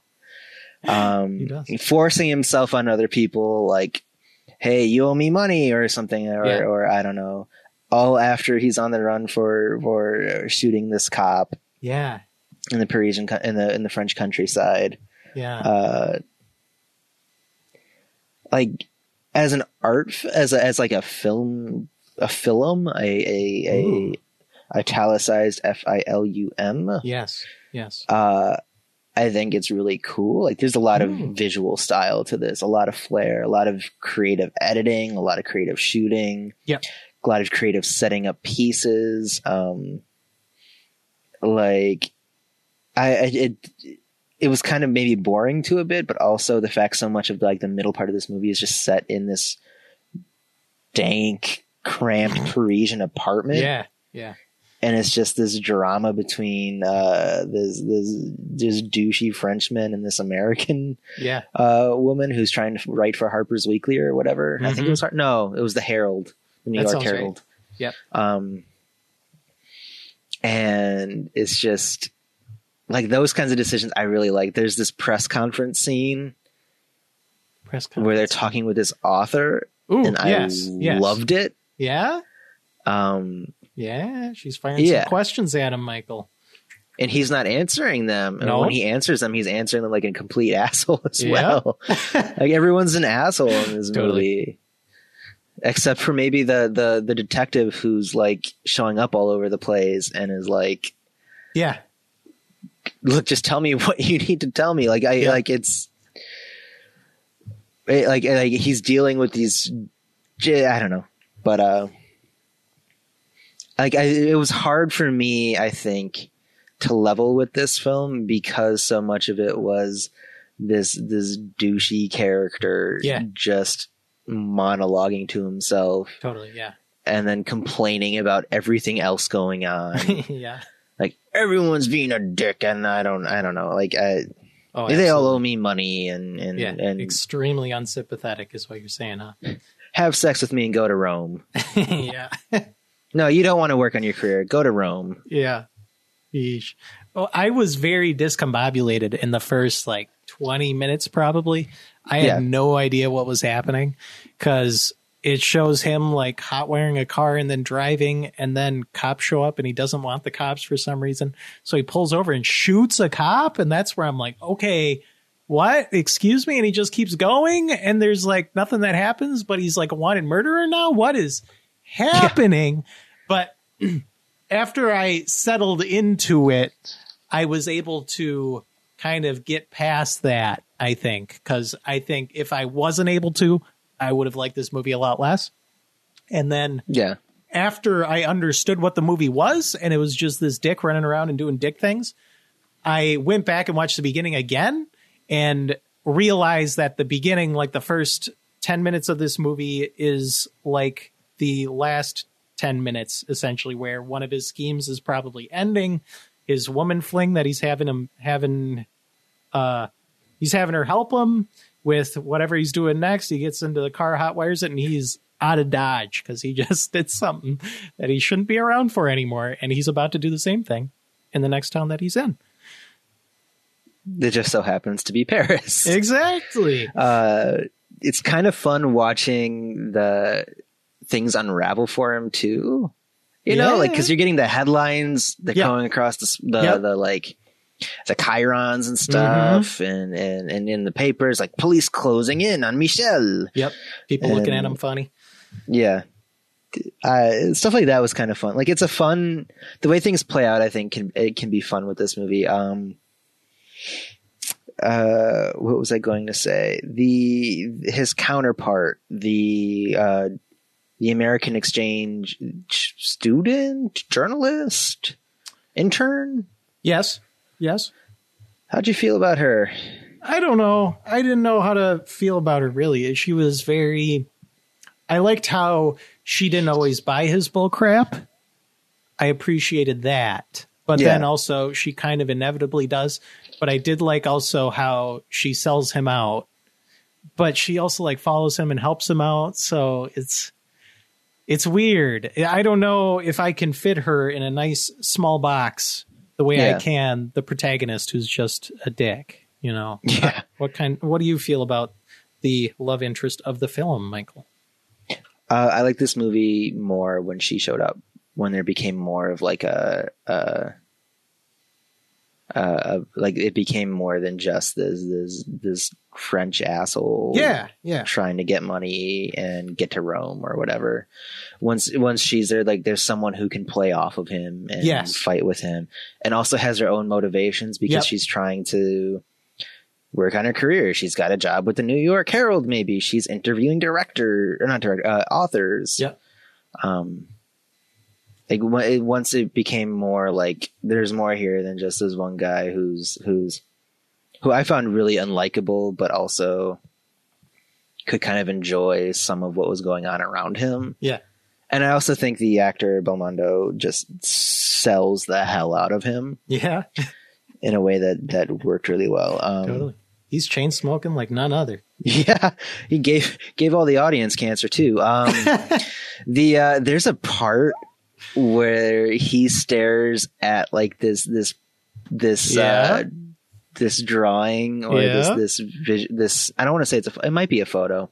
Yeah. This printout of Humphrey Bogart, Mm-hmm. and it's just like.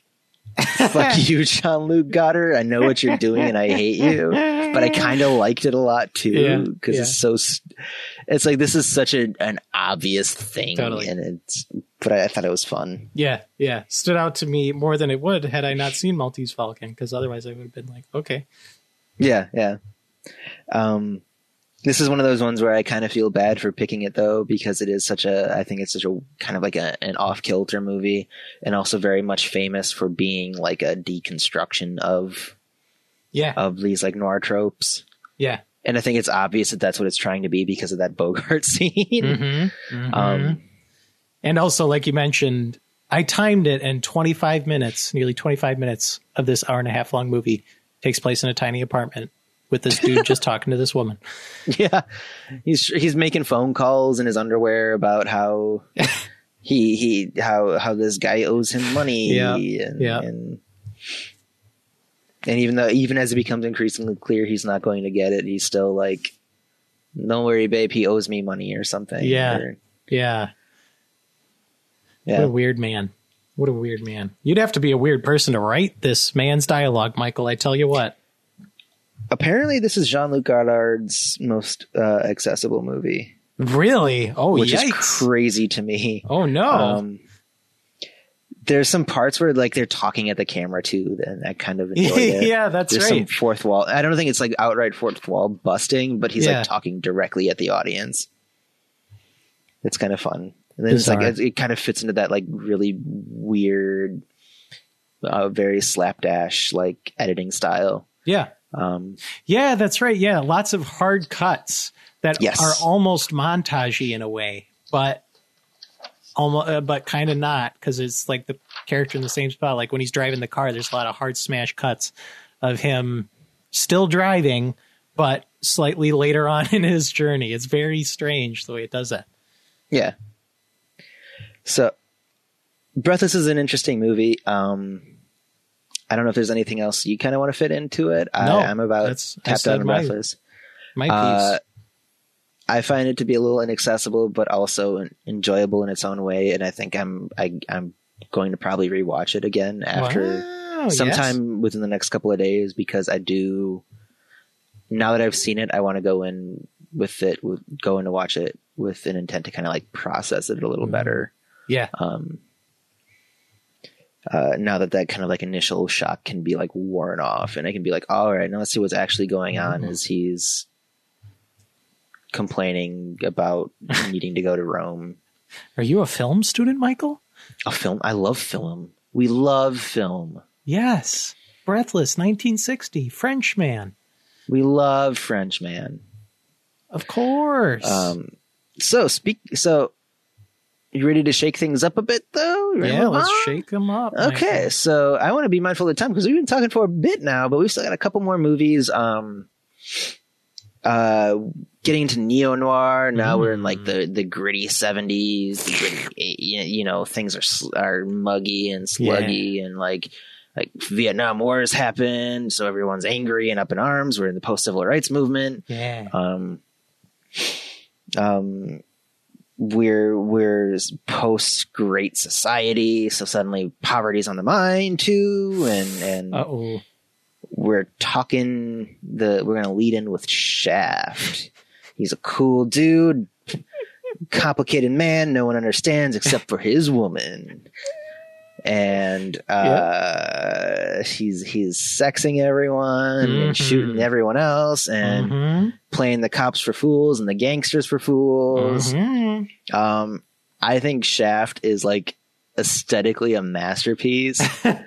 I think I had fun with this movie Yeah. a lot just because it's like this this it's just this this detective character and it's based off of like a, a, a noir novel um that's completely recast as uh kind of in in uh relative to the times um the intention was to recast him at, to recast the story as a black American story. The director is the first prominent black director in Hollywood. Oh wow. Uh, the the audience in mind isn't the, your average white white film goers. It's your they wanted to be able to expand this to a black audience.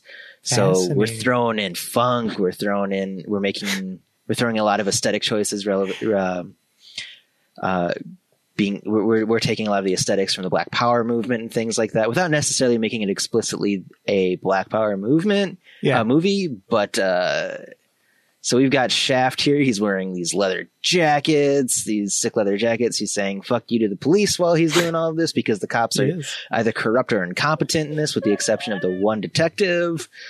Um, who's like his keeper and also who, who kind of like comes off as like his keeper, but is also kind of only involved when Shaft wants him to be. Mhm. Um, we've got him in his private detective office. We got him throwing people out of his private detective office. Mhm. um, just, just an insane movie. Ton of fun. I liked it a lot. I don't know. How did you feel about Shaft? The best and worst thing I can say about Shaft, Michael, is that the opening Academy Award winning theme song made me imagine a better film than Did really? It did, Yes. Okay. It starts out with Who's the black private dick? That's a sex machine to all the chicks. Shaft. You're damn right. Uh, there's some of that. There certainly is. bit. He sexes two chicks in the film, Michael. Because He you see, if it was just one chick, he would not be a sex machine. He would just be your average noir detective. But it's two chicks. Because there's one true. chick in the bar, and this man's like, she's got the badonka donkers, And he's like, okay, I understand. Yeah, yeah. And then and then he he like kicks her out, and she says something about closing the door yourself, shitty. And, And it's that's like, yeah, a recurring joke for some reason. Yeah, yeah. That's the like, last line okay. of the film for some reason. Is it? Yeah, it is the last line. Hmm. Oh my god, I forgot that's the exact note they ended on. Um, Bizarre. Yeah, I think I had fun with this movie, but at the same time, I think yeah, it's it's not like it's it's not like. uh I think it's more the aesthetic that's kind of the brown, groundbreaking part of it Yeah. because as far as like an actual narrative, it's Yeah. not. I thought not there was going to be more shooting dudes, I think, but that might be because I saw the first thing I saw was like uh, him leather clad shooting the gun or whatever, the Yeah. image of Shaft. And that's like from the end of the movie. And I really liked that ending sequence, the infiltration of the building in order to save the daughter. Good stuff there. And Yeah. I guess, I, I don't know. I guess I was anticipating more of an action movie, whereas he kicks some people out of the apartment in the beginning. Mwah. like that. And then it's Mhm. it kind of flatlined for me where it's building up the plot. You know, this guy needs his daughter. The cops want him to help them. And then he's going to be like, okay, what am I going to do? And then he's got to find more information out about the daughter. And then most of the movie's that until the end sequence, which was pretty great. There's a lot of fun stuff popping off. Yeah. But I, I don't know. I guess that, that that Academy Award winning theme song, Michael. I thought I thought it was going to be firing on all cylinders the whole time, like Yeah. that theme song. What I think is interesting is that's kind of the image I think it has popularly too. Oh yeah, And I think that's the image that that's definitely the image because before seeing Shaft, I've I never I, this is the first time I saw Shaft itself. I ended up seeing the the more recent like sequel oh because it, it is there are three Shaft movies. There's this one, then there was one made in like the early 2000s starring Samuel L. Jackson as Shaft's son, and then there's this most recent one where it's Shaft's grandson, really? but also Samuel L. Jackson is there as Shaft's son, and also Shaft is there. What? um, and those I think play off this image of Shaft Yeah. as this crazy sex machine and shooting dudes and Totally, yeah. and kind of movie when the reality is is the original Shaft is I think a lot more grounded than I think people yeah, remember and a lot more grounded than Isaac Hayes sells with that initial song about yeah.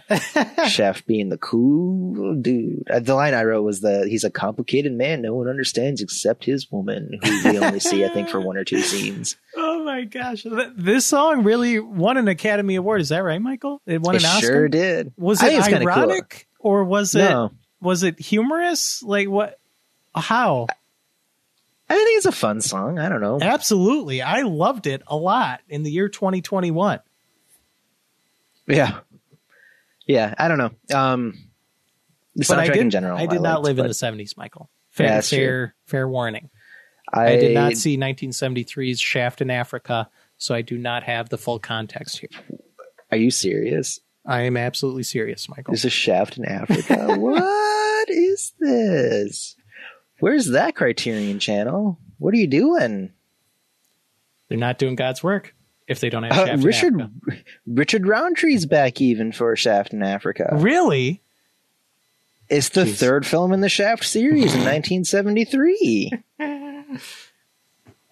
Wild. Um Yeah, I mean this is also like it's like the black exploitation film. Okay, so like the yeah. thing that the thing that like Black Dynamite spoofs today or Yeah. like um the one that immediately comes to mind and this this is my film illiteracy kicking in is is uh the, the Dolomite films that, that Eddie Murphy's uh, Mhm. recent uh, biopic about the the Dolomite character Yes. kind of highlighted. Yeah. I don't Um, know. I'm not familiar with black exploitation movies at all. So I think this is, as far as I can recall, the first one I've ever seen. So I don't know. I don't know what we're dealing with here. I know Yeah. you mentioned African American director, but I think it was written by two white dudes. So how does that gel? Yeah, and that's what's I think I, I can't speak to this. I'm not like a, a film historian necessarily. Yeah. Um, it is significant in that. Uh, let me bring up the the thing the thing here Ooh, please. that Gordon Parks, the director, was uh, he was one of the first prominent uh, black directors in Hollywood, um, specifically for Shaft. And I think that's important here. And I think it's an important part of the story here. And I think it's an important part of how it, I think, does really well capturing the aesthetic it's trying to capture. This this early seventies, Totally. um, uh, Gritty this- New this York. early- yeah, Yeah. Taxis everywhere.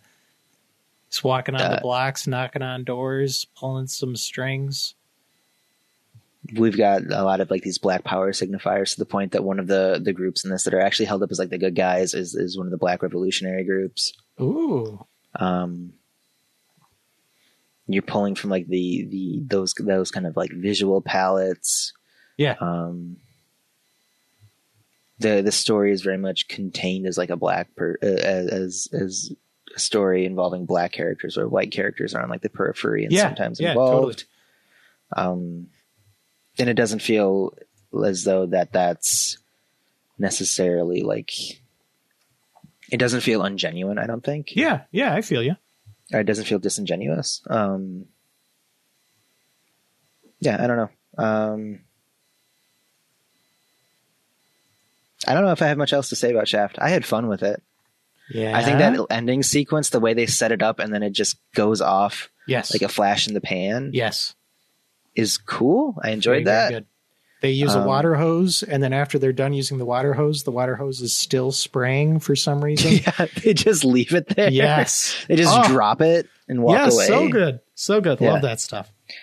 Um, I was surprised at how quickly that wrapped up, and I was expecting, I think, more of the gunfight thing too, because that was like Yeah. that, that's the image of Shaft Yes, and the style of movie is that people are rolling into bars and Yes. guns are just all over the place, and we're just shooting at each other, and totally. and yeah, and I think that's definitely the image that that these later Shaft movies sell. Because that's definitely the image that the the 2018 or 2019 Shaft movie plays off of. Absolutely, Um, I can see that trying to be the angle they take yeah, in modern era. when the reality is there's a lot more detective stuff happening in this movie. Yeah, Or more let's like- get into the bottom of this, Michael. Yeah. Um, I also loved all the funk. I really liked Isaac Hayes. Uh, yeah, soundtrack. he's even beyond he's just fun. the, the the intro theme. I just like I enjoyed the the the funkiness of it. Um, I don't want to belabor a point anymore because it's been like I I do want to move things along. I don't know. Is there anything else shafty that we want to talk about? I got nothing shafty other than uh, sometimes instead of saying guy, they say cat. They call people cats. Like, hey, that cat over there, what's he up to? And I was Yeah. like, hmm, maybe I should call people cats more often. Meow. Let's not get ahead of Oh, ourselves. gosh dang it, Michael. Uh, it's also funny the main character's name is Shaft. um, Is that ironic? Was I that have no self-aware idea. I in don't think it- 1971? I don't think it is, but also I don't know if I'd put it past this movie. Yeah, But Yeah. um, weird. moving on, while we're in this like gritty '70s neo noir thing, Mm-hmm. um, we've also got Night Moves, which is sort of like a forgotten film or a hidden gem from this era. Really? Okay. Okay. Yeah, it's like it's not. It's one of those ones that people who talk about having seen Night Moves, they talk about it as like some kind of like, oh, it's the it's the hidden gem of this era. People want to watch Dirty Harry, well, they, or Serpico, well, they, not Serpico. Uh, I can't think of the name of it. The one with uh, uh, Robert De Niro in it. Ooh, Regardless, I don't know. uh, they they say no, you should watch Night Moves. Really? Yeah, Wow. um, Dirty Harry's like an action movie, right? Is it an action? Yeah, but it's also playing like it's it's also this gritty like crime drama. Okay, Yeah, yeah. I think he's a. I don't. I'm pretty sure. I don't think he's a private detective. I think he's a detective. It's been Got a while it. since I've seen Dirty Harry. Yeah. but you know he's got he's taken the law into his own hands. Yeah. And, and is it was it six shots or only five or whatever? Um, do you feel lucky, punk, or something? Um, but night Okay, moves sort of kind of went by the wayside. But yeah. like critics love it. It's only gained more of a following since it was released. Really? Uh, you've got it's a very Hollywood movie. It's a very Florida movie. Yeah. Um, Lots of Florida. you got Gene Hackman with a, an okay mustache, actually. Mm. Ah. Um, he's he's out to solve the case, and then it haunts him a bit. Also, he has to solve his marriage. He does. He does. His marriage is not in a great place. Um, Hate it when that happens. I do too, man. Yeah. How can you solve these cases if you can't solve your marriage? You know, I don't know, man. Gene Hackman has to find a way. What do you think of uh, Night Moves? I was pleasantly surprised by Night Moves. I, especially coming off of Shaft, because this is like 70s movie, you know, you got that vibe. I was Yeah. expecting something like a Dirty Harry, or at least what I understand Dirty Harry to be, which is, you know, chewing something, you feel lucky punk shooting someone. But, but this movie felt very true to life in a weird way that did not feel 70s to me at all because he's his marriage is bad and he's got problems and he like freaks out about him at one point and he's just trying to solve a case and there's like dead bodies but the dead bodies are like very stark and uncomfortable and not there's no like musicals thing like or anything like that. Mm-hmm. It just lets you sit with it and it lets you sit with the movie a little bit and it's quiet. There's some there was some stuff in there that was a little plot conveniency that felt a little more Hollywoody to me, but for the most part, I was surprised that this was a movie that came out in the 70s. I'm kind of flabbergasted, Michael. Yeah, so there's some interesting like think pieces and stuff out there about this movie about how it's very much of like a like it's the post it's it's like a post Watergate kind of movie. Things are hopeless. Ooh, Things are just spinning in circles. No one knows where to really go after this. And I mean, it literally ends on that note. yeah, He's been shot. He's in the boat. The boat's just kind of circling. yeah.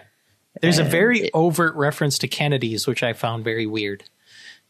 Yeah, the where were you when Kennedy was shot? Yes. And he's like, which one? Yes, Yeah, good line. which I like that line a lot. Yeah. yeah, Um, very much kind of sets the stage as to like where are we? Yep. What's the mindset here? yeah, And it's that no one's really happy. I mean, these are also all characters who are clearly like past their primes. yeah.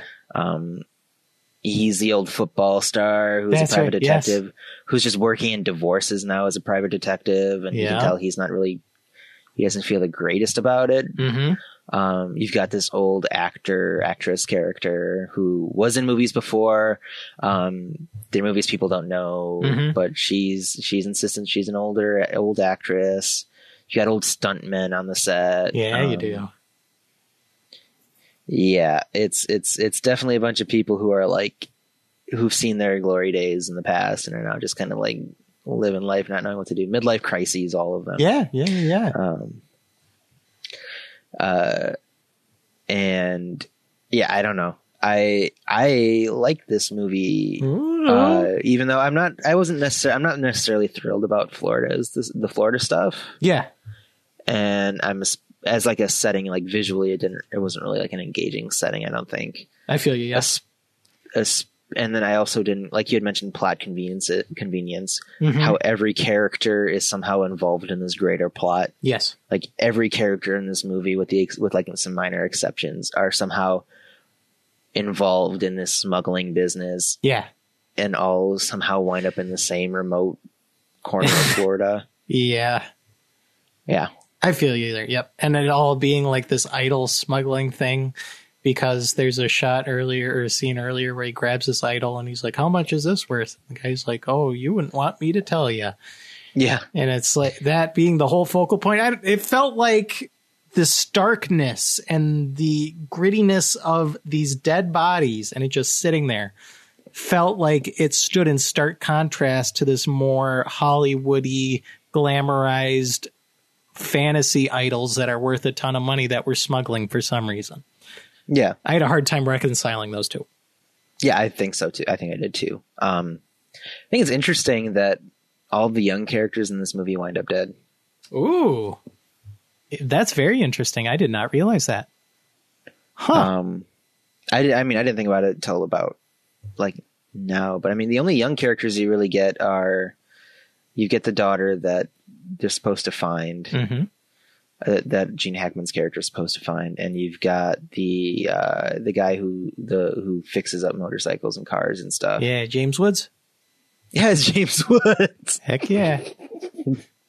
uh, of Twitter fame, Mm-hmm. infamy of Twitter infamy. Mhm. Uh, and I guess he played Hades or something. I don't know. Yeah, he. Uh, they both die. They they both end up dead by the end of this movie. That is Spoiler true. alert.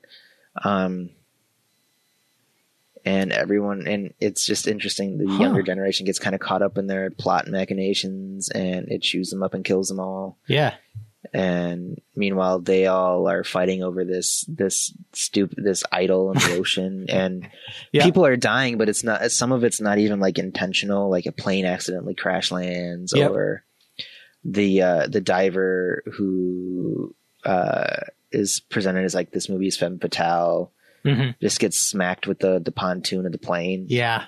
and that's how she dies. The because Yeesh. the plane hits the the the idol Yeah. the that's how the pilot dies. Who you find out is actually the stuntman, who's his Mhm. friend. hmm Um, I really like the scene of him dying, Michael. I really yeah, like he's like knocking on the window while while uh, Gene watches him like sink. Yeah, and that's so Crazy. weird. Like you don't see that, Michael. You didn't. Yeah. I didn't see anything like that in Shaft. No, it's a very dark movie. It is. very heavy film. Eh. Film, a very heavy film. Thank you, Michael. You Yeah. got the pronunciation right for Tucker. I tried. I do this for Tucker. Nailed it. Um, so it's just interesting. Like I think it, it's it's it presents an interesting kind of spin on this private detective story. Um, Totally. But first, making it maybe the most realistic private detective in in the films we've seen, where he's doing what private detectives actually do, and is just kind of like spying on people to yeah. get juice on their their marriage or something. Yeah. Um, even though it's what's happening in his own life hmm and and it doesn't it doesn't present Gene. I don't think it presents Gene Hackman's character as an actual bad person Yeah. or as even as like a morally gray person. He's just on his life's not in a great place right now, and then he's left to to to kind of deal with that Yeah. and isn't really sure how to deal with it. And I think it does a really good job of presenting that. hmm There's Like, what do you do? Go ahead. Like the, when he he breaks into the the one guy's house. Yep. while they're they're having their their affair and it's like the entire time you get this the the way they sell it is that he's kind of justified Yeah. like because he breaks in as it's happening and then interrupts them Mhm. during this and it's just like like eh, yeah he shouldn't be breaking into a home and stuff but at the same time you kind of feel for him Yeah. like and he feels justified as he does it Totally. it's not like he's it's not like he's an outright unrepentant asshole or anything like that. He's just kind of trying to make sense of this really shitty thing situation Yep. he's in. Yep. I like the scene where he's uh, about to pack up his detective business, so he just lays on the table and starts eating some ice cream. Been there, Yeah. man. Been there, Yeah. Gene Hackman. And I also like that it leaves him like they solve the mystery, like he settles the mystery, and there's still half of this movie to go, more than half of this movie left. Yeah. So it's left to kind of deal with the aftermath of that in a way. Mm-hmm. You know, like he he finds the girl and is able to bring her home, but there's still half a movie here. And during all of that, it's kind of left leaves him to sort of pick up the pieces as to like, well, what did he do? What what is like? There's there's time to process that. Yes. and he realizes it's it gets into that gray area of like, well, is he really doing the right thing? Because Yes. clearly these people didn't care about her, and clearly her mom didn't care about her. He's she's just going to live off the insurance or whatever or the inheritance. Yeah. Yeah. Yeah, I really So- like that scene also when he finally returns the girl that he's been looking for and like immediately an argument breaks out. That was so good. Like that a lot. Yeah, Very, very good. And I also just like how it owned its settings. Like Yeah, the, you like I Florida, how Michael? Hollywood. Uh, Not Florida so much. Florida stuff, not so much. You, Yes, you got Florida. me there. Uh, the Hollywood stuff, I really liked a lot. Yeah. Yes. The uh, that you're on the set, you're on the, the the stunt sets, you're watching the planes buzz overhead, and the and the cars race by, and a film is happening. Yes. Yeah, like like it's it's it's it's it's it's meta in a way that I enjoyed. Um, Florida visually was kind of boring, though. I do like the idea of taking this this noir movie and throwing it into into the hellscape that is Florida. yeah. So, um, I think other filmmakers end up taking the Florida setting and do more with it, but uh, I think this kind of sets that stage as like, well, what if we, what if we made a, a crime movie and f- threw it into Florida? Mm, This, this like par, this like paradise kind of place. yeah. Is it really? And it's like, no, we've got this gritty shack where the guy offers charter rides and has pent up dolphins. Yes. Um, yeah, it's a cool movie. It is cool. Thank you for recommending it, Mike. Yeah. Um, I don't know if I necessarily have any more thing more to say about Night Moves from 1975. I don't either. Uh, it feels kind of like I wrote that it feels like this movie's looking for a meaning that doesn't exist. It doesn't feel like it feels like one of the things that ends up being like it ends up asking this like question, what is this all for by the end? Yeah. And it doesn't really come with an answer. hmm Yeah. The last Maybe. shot is like the dude, our main character, with a shot in the leg, and he like can barely get the boat moving and then the camera just pans out of the boat barely moving in the ocean. It's like, "All right. Good job. You did it, but you're probably dead meat. Good job, detective." Yeah. It's just it feels so it feels hopeless in a way. Yeah. Bask in that hopelessness, Michael. Mm-mm, yummy, yummy, yummy. Give me the hopelessness in my tummy. Um, I really wanted to talk about this in contrast to night Mo- to the 2013 movie Night Moves. Yeah. Um, unfortunately, I only got about halfway through it before stuff came up, and I had to put it on pause, and just didn't have a chance to circle back to it. So I didn't get to finish that movie. Is this are they related in any way? The way they're talked about is like there's some kind of shared DNA. Really? I think it's Interesting. very. I think it's very implicit, but I also think Yes. that Kelly Reichardt as a filmmaker is a very implicit filmmaker. okay. First cow, yes. First cow, yeah. This is first cow lady. Yes. Uh, this is uh, very much a first cow kind of movie. Mm, okay. Lots of very slow Oh, things moving very slowly. Lots of room to breathe. Just kind of things naturally happening rather than being driven by the plot. yes. um, lots of and like lots of of, of uh, very much within its setting very much an, an oregon wilds movie Yes. um, very environmentalist in some ways Mm-hmm. uh, so lots of that kelly reichardt stuff um, unfortunately i didn't get to finish it so i don't know if i have too much to talk about christian How did you feel about that first half? Were you liking it? Were you vibing with i it? liked it a lot but i like your style a lot Yeah. I like that that like hmm, yes, yes. Long shots of trees, yes. Hmm, yes, Oregon, Yes. wild, yes, yes. You like uh, lack of exposition or really much of any heavy dialogue? Yeah. Lots of pronouns. I actually kinda like that. Yeah. Lots of we're gonna do the thing. Are you sure you're ready for this thing? Yeah. Did you call the guy? Yeah. I called the guy. We're gonna do this thing. yeah. What did the guy say? No, there's none of that. Um, it's just it's I like that it's more fly in the wall. Yeah. Her style is very fly in the wall. It it's is. not so much like clear cut plotting as much as it is like you're just watching this thing happen Totally. kind of at the pace that thing might happen. Oh yeah. Um, there's some things in here. There's a, a shot of the landfill where he's got his truck parked and he's unloading all of the. Uh, he's unloading like a bunch of like plastic waste or something, Yes. And it looks like a Ford pickup truck commercial. Yeah. Except you get like a all the trash and shit in the background, and construction vehicles just pushing all of that around. That's funny. but it's still filmed like a Ford commercial. I just I really liked that, That's hilarious. even if it was very much like blunt in a way that it maybe wasn't as fun. yeah.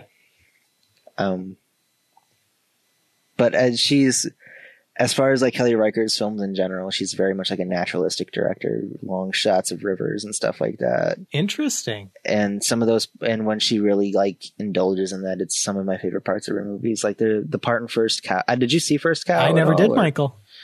Okay, Recommended? I loved it, but it's also very boring. Okay. Um, okay. in the end, there's a sequence where characters are just kind of left to to try to. They're on the run and they're just trying to find each other again, and and one of the main characters gets sort of lost in the wilderness. Ooh. So there's a lot of this one character feeling alone and being presented as alone and and very small Yes. amid like this large Oregon forest. There are lar- there are long shots of the Columbia River. And it's all just this very beautiful, naturalistic. See, it, it, I, I really love that. Yeah. And this the the first half of this movie had a lot of that going on. It felt like Yeah. There's a very a long of- shot of them just driving a boat, and there's some Yeah. submerged trees, and they're just driving the boat, looking at the trees, yeah, enjoying very the trees, kind of boring, kind of boring, a little boring. liking I don't know. it. I like it. Like go. I like it a lot, but I'm okay with being bored. Yeah. Yeah. yeah. Um, Pretty board. It's pretty. it's very pretty. So, what do you think of the whole movie then, Christian? Out of curiosity, I thought it was all right. I Okay. liked the style. There were like little hiccups that kind of took me out of. There's a part. This movie's largely devoid of uh, dialogue or um, exposition, but there's like one scene right after an inciting incident where there's a lot of dialogue, and it felt like it was someone else's movie for like two, two, 20 seconds, and that was really weird. And I was like, hmm, that's weird. I, I guess the the plot in general, I had a hard time completely investing myself and giving myself over to. And a lot of this, the movie is very focused. It's just about people, environmentalists wanting to blow up a dam and devising a plan to do so and the ramifications of that plan. That's all this movie is. But I don't know. I guess I wasn't completely sold on the twists and turns it took along the way. But Michael, I'd be very curious to hear what you would think as a first cowman of that second half. all right. Well, I will get back to you because I do want to finish this movie. Yes, Um, it's another hard one to find on a streaming platform, it is. but uh, I do intend to go. I do intend to go back to it. I generally like Kelly Reichardt's filming style, her her movies. Got to make your night Um, moves. Uh, gotta shake off them uh, awkward teenage blues. Mm-hmm. Uh, something something front page uh, driving news. Um, Good rhymes. okay, does this movie have any reference to the song "Night Moves"? I don't think it does. Are we? We're not playing any like we're not playing like "Night Moves" uh, uh, over the credits or anything like no, that. No, I don't think it does, Michael. I don't think it has a single one. So we've got two night movies called Night Moves and no Bob Seger references. What I- we doing? What are we doing, film? Was that song Film. before or after 1975 Night Moves? You know, I wondered the same thing after watching Night Moves, and I Did didn't think to look up the answer. Oh. Um, I will tell you in a moment. I believe so. I believe this song came first, but I might be way off Ooh, base okay. on that. Okay. Um, no, I am not off base on that. The movie came out, and then the the song came out. Soon really, Kelly Reichardt, Re- Kelly Reichardt had had at least thirty years, if not more, with the song "Night Moves" Yes. by Bob Seger and the Silver Bullet Band to fit in this movie called "Night Moves," and it didn't. So I don't know what we're doing there. What's but her problem? Is it not in Mm. First Cow? It is not in First Cow either, but First Cow is not named after a Bob Seger song, unlike a certain 2013 film. Um, Squandered. the boat is called "Night Moves." It is. That's right. That's where that comes in. That's right. I think that's the most obvious reference, at least from what I saw, to to the 1975 Night Moves. Yeah. Yeah. Yeah. was yeah. that the that the the shared plot device a boat Yep. is called Night Moves. Yep. Um. So I made so while this was all after so in between all of this, I'd also asked that you would watch a couple other movies, Mm. um, namely Ghost in the Shell, Yes. which was like this cyberpunk take on on the film noir genre. It is. Which uh, I think cyberpunk as a genre generally pulls from film noir in a lot of ways. Blade Runners being the most like Yeah. painfully obvious. Yeah. Um, and also sort of pulls from like that that I think some of the the as a pulls from the genre and that it's also very much a reflection of like the the real time politics of the time of the era, like this this kind of like cyber fear, of, like this fear of technology Yeah. and things like of that. the 90s? yeah, yeah. Totally. So I think it pulls from that. Um, aesthetically, I think it pulls from film noir as well. I'd love to hear what you think about it. It's been forever since I've seen it, so Yeah.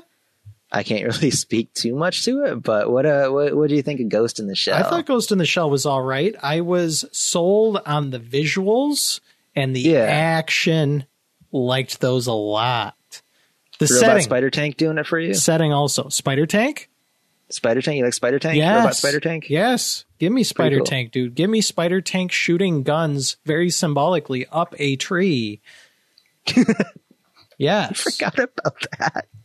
Uh, Art. uh, art, art, symbolic, art, art, art. symbology, symbolic themes, thematic weight of Ghost in the Shell. I didn't really like the plotter characters. I didn't know what we were doing with the diplomacy stuff.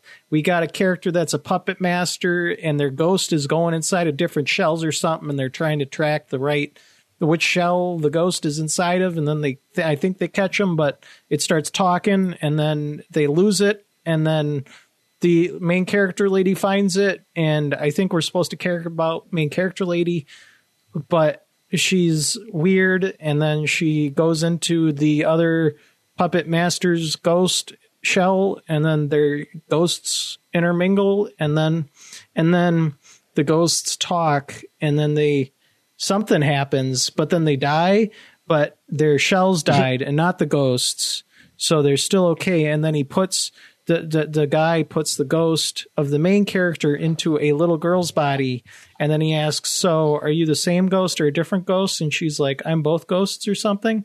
And then the movie ends.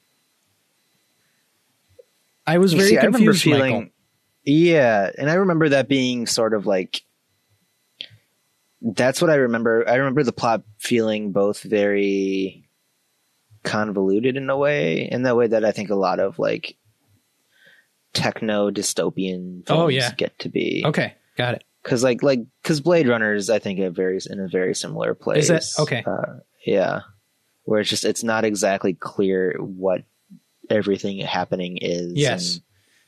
And, um, and also a lot of the plot felt very small compared to the setting. Oh, the yeah.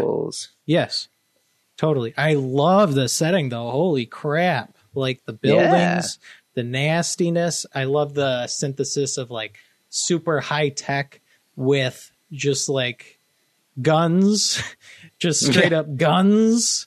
Like that a lot. And uh, there's a scene where like she just goes swimming in like sea that's next to the city for some reason, but that's like really neat. That gives off like really cool vibes. Night swimming next to this lit up city. Cool stuff going on. Like the setting a lot. Yeah, lots of green. I remember. Lots I of remember there green. lots of green. Yes. and neon. Yes. Very neon. Whenever there was cloaking stuff going on, that stuff looked really cool.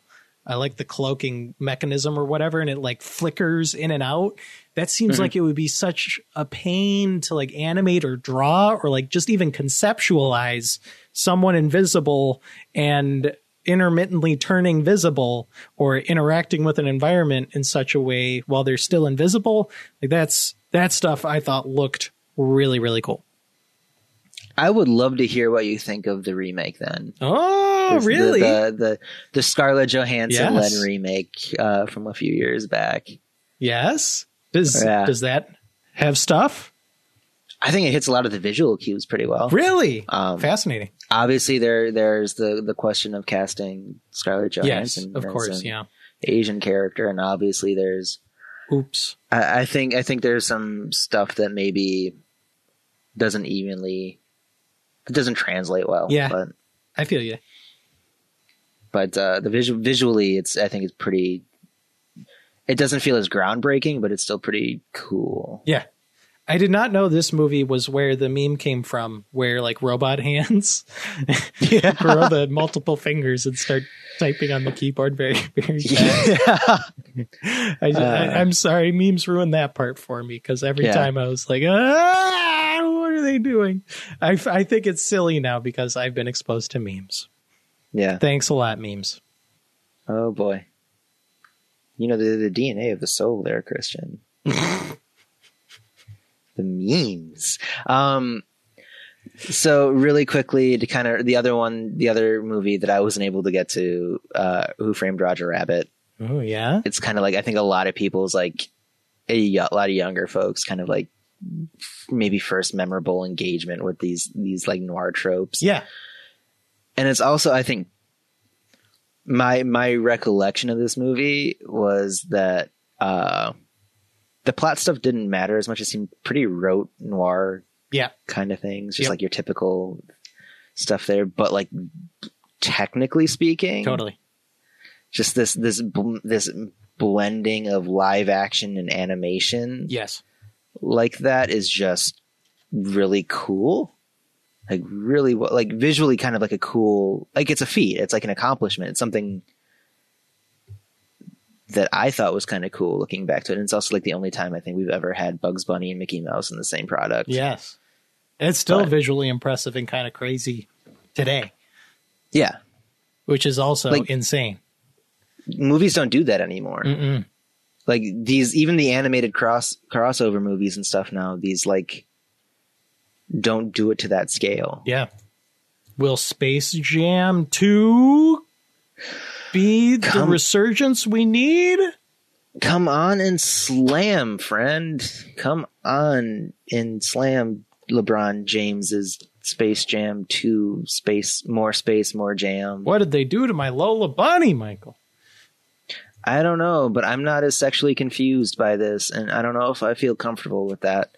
Um, yeah, I guess the only thing that I can really that I really wanted to talk about with with with uh, Who Framed Roger Rabbit is that it's a really fun. Maybe it's it's a kind of fun take on the genre. It's like this still this like visually very impressive blending of animation and live action that that seemed like it set a standard that we still really haven't lived up to Yeah. as far as as as continuing that trend down the road Yeah. I because like the animation stuff feels like animation stuff like it, it, Yes. it feels like a natural and it feels natural in a way that it, you wouldn't expect it to be but yeah. um like it meshes well the cartoons still act like cartoon characters in the real world They do. Which is weird. yeah This movie is so weird. That's what I was thinking the whole time I was watching. I'm like, this is bizarre. Who is this movie meant for kids? It starts out with like a Robert Rabbit or Roger Rabbit sketch with a baby, and then immediately hard cuts to the baby being like a man voice, and then Yeah. it's smoking a cigar. And yeah th- this movie wouldn't get made in 2021, would it? i don't think it'd look like this i I don't think it could be no i don't i don't know if it could be not, not like this Yeah, it's um very bizarre. I mean, Boss Baby is out there, That's so it's true. not like we, it's not like we're totally devoid of cigar smoking, mean talking babies. Uh, thank you. but and it's interesting. Like I still don't like. I don't. I don't. I don't know. I, I don't think studios would have the wherewithal to make a Roger Rabbit in 2021. Yeah, I think it would look a lot like the Tom and Jerry movie. Yeah. Today. totally.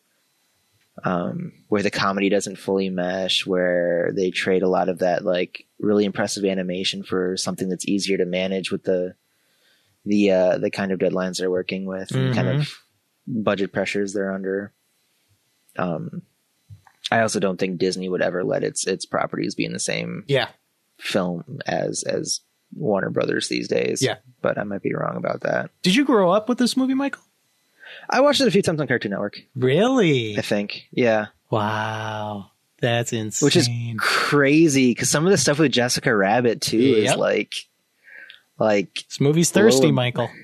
Lola Bunny, eat your heart out. What Uh, the heck? And like the main character's an alcoholic. He's always looking for wherever he can get his fix. That feels weird for like something you would not see in a kids movie these days.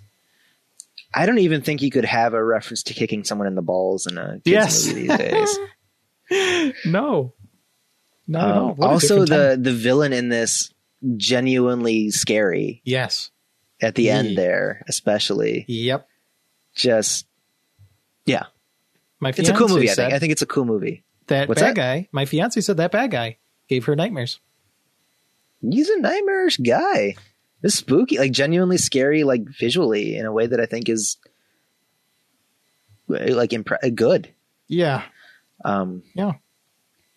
oh, I'm glad. Did you? So it sounds like you enjoyed it, or I was just I didn't know. I did, I don't know, Mike. I've spent most of my life up to this point hearing everyone be like Roger Rabbit, Who Framed Roger Rabbit, a pioneer work of film, an amazing piece of artwork for every generation.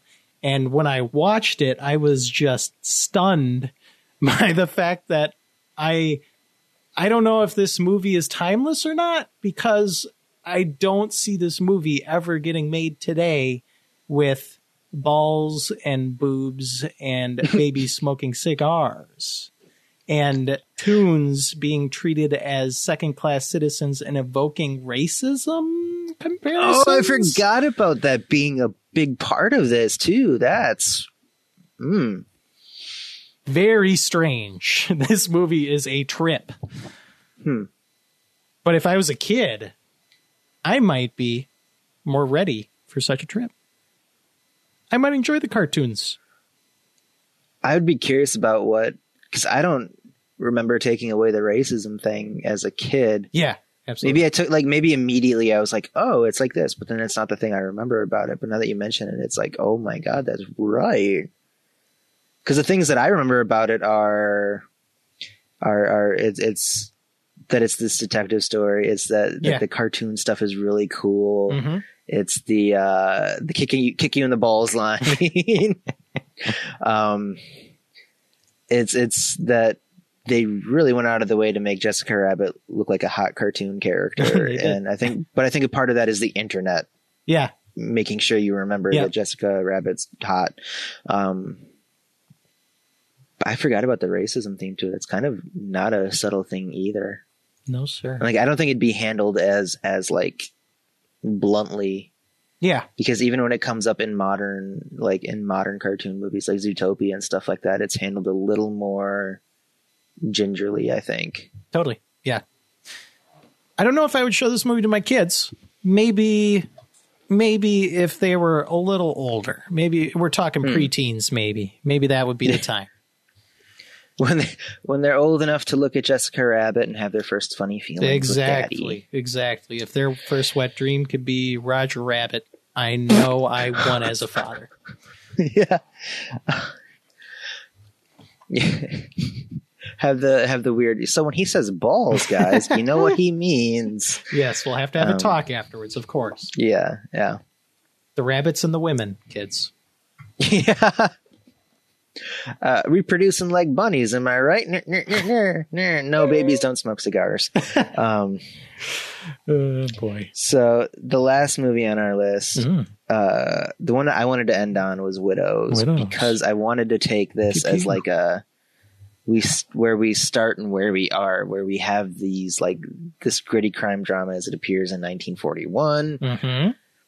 versus and now now we've had like decades to sort of unpack it and Yes. contextualize it, move it around, let it trade hands. So we ended with Widows, uh, the 2018 Steve McQueen movie. Mm-hmm. Um, we're we're focusing on women characters now. We're we've we're talking about black experiences and minority experiences now. This is no longer the movie of uh, muscular white detectives slapping around their Joel Cairos and their nice San Francisco apartments. Yes. No longer. No, now it's about Liam Neeson Mm-hmm. And- Politics. and politics. Mm. Uh, yeah, it's about a lot of things. About Viola Davis being a good actor, Amen. just phenomenal. Good cast in general. Oh, what totally. the hell? Yeah. Daniel Kaluuya as the uh, the the mafia Mhm. enforcer in this, just genuinely terrifying. Totally. and He's got that look. so so talented. Uh, what do you think of Widows, Christian? I enjoyed it quite a bit, but it Okay. is the only Steve McQueen movie I have seen.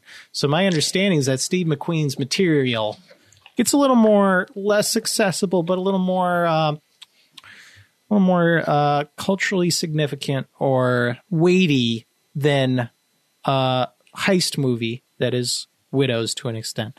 Ocean's Widows, Ocean's Davis, Viola Davis, that it is for a portion of the movie.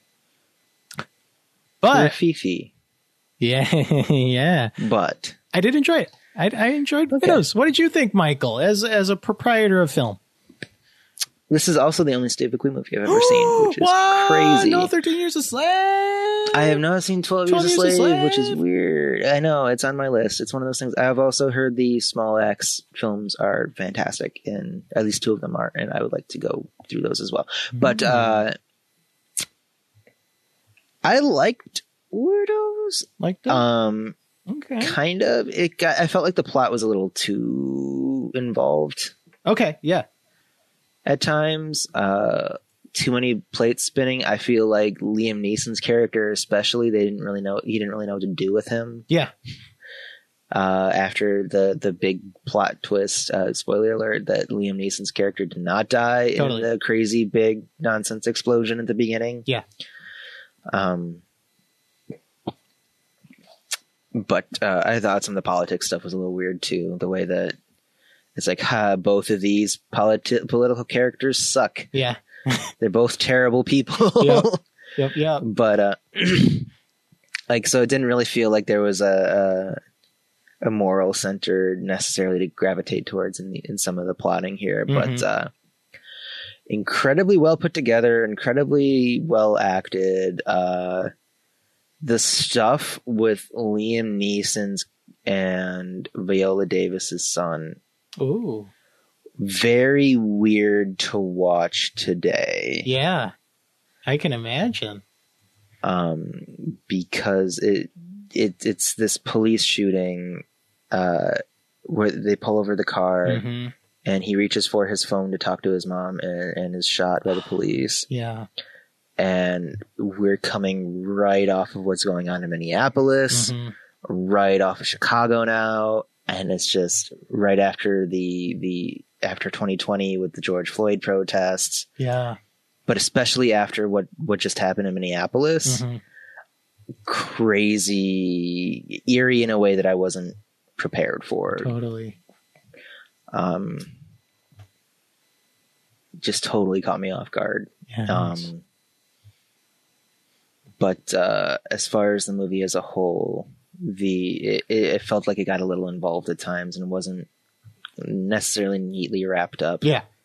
But I loved the core cast of women. Yeah. You like the heisting? You like the planning? I like the heist, and the heist crew was fun. Yeah. Like, they're good at what they were doing. They were all believable at what they were doing. They had their own different motivations. they did. They're, it, what's that? They certainly did.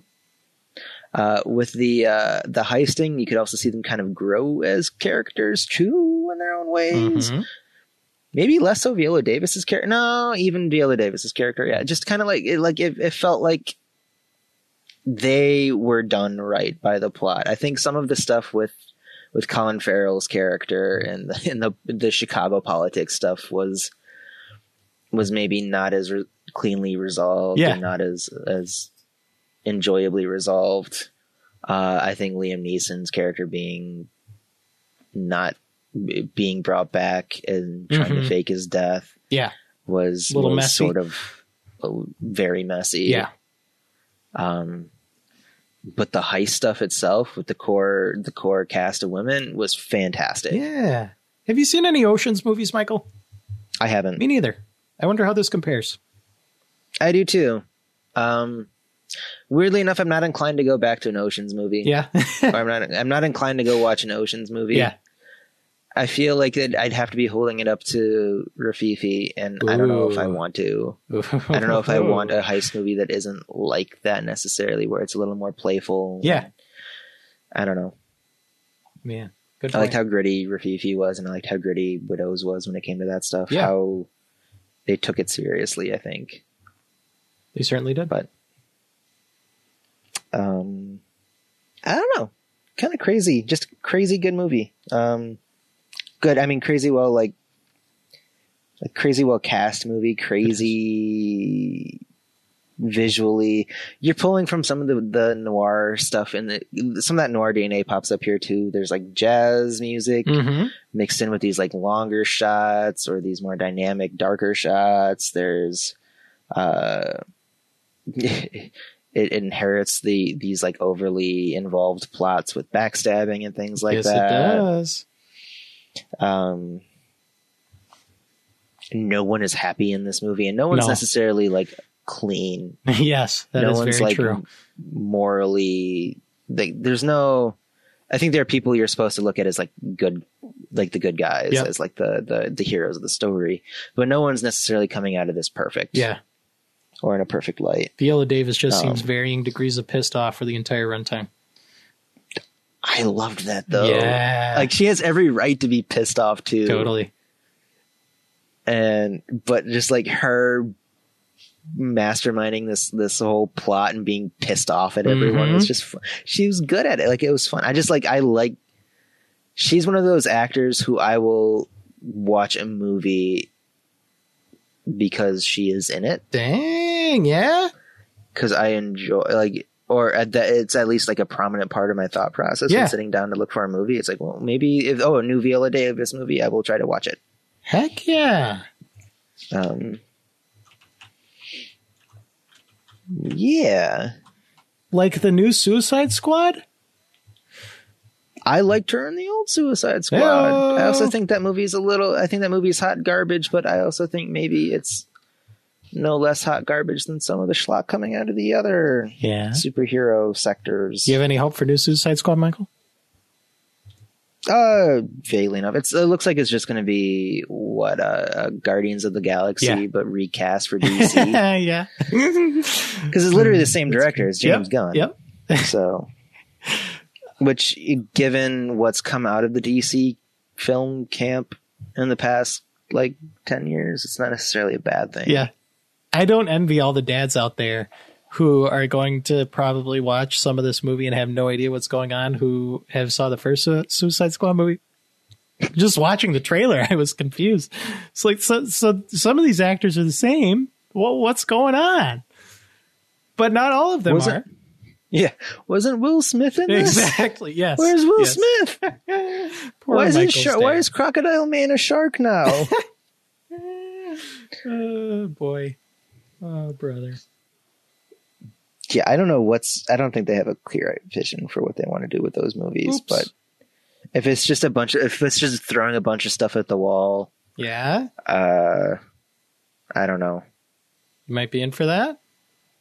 I, I don't know. Maybe Yeah. they let it get weird. I'd be into it if they get it weird Yes. with it. This looks like they might get a little weird with it, Yeah. so I'd be okay with it. You think James Gunn might go to the wall? Uh, I don't know. Um, I'd rather James Gunn stick than another Zack Snyder Ayn Randian. should do super people owe humanity anything? Yeah. No, ha ha ha. Martha nonsense. You'd rather James Gunn stick to his guns? Oh, I don't know. James Gunn's also not necessarily like. What was the thing with James Gunn? Wasn't there like a big Twitter thing at one point? Yeah. Tweets that He said age like milk. Yeah, yeah, like horribly, horribly sexist or racist Yeah. or something. I forget which.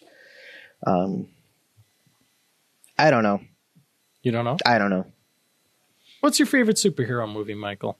What's the the one? Is it The Dark Knight?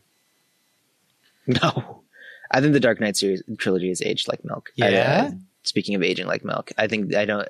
I think if you were to go back to any of those movies, um, with the intent of finding plot holes, Mhm. you would like implode. Yeah. Um, even if I think the Dark Knight is still pretty, I think it's an amazing feat. I think it's just not the cleanest movie in the world yeah. As far as the writing goes. Is it Um, Michael Keaton Batman?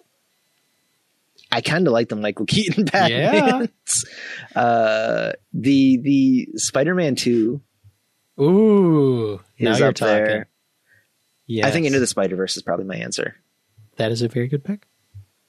I think that movie is so many things about comic books and filmmaking and cartoons realized all at once, and is still enjoyable and just creative in so many ways Mhm. and so well written and cast and everything that can go right in a movie was done and works and and and And it has Spider. Noir. Yay! yay full circle full circle Did you watch it's- it's- Memories of Murder, Michael? I did not watch Memories of Murder. It is so high on my list, but I couldn't. I didn't have the time to, and the like the little there was a little bit of time I had at one point to try to find it. Yes. Um, but I couldn't really, Zero shame. so that's why I defaulted to Widows Yes. instead. And I'm glad I watched Widows. Totally. Like, but that's that's sort of where the the logic came in. I still intend to see Memories of for Memories of Murder at some point Yeah? because I really like the Bong Joon Ho movies I've seen so far. Ooh. I really like uh, the actor. I think it's Kang San Ho. I might be wrong about that. Guy who was also in Um, Parasite. Yes. Yes.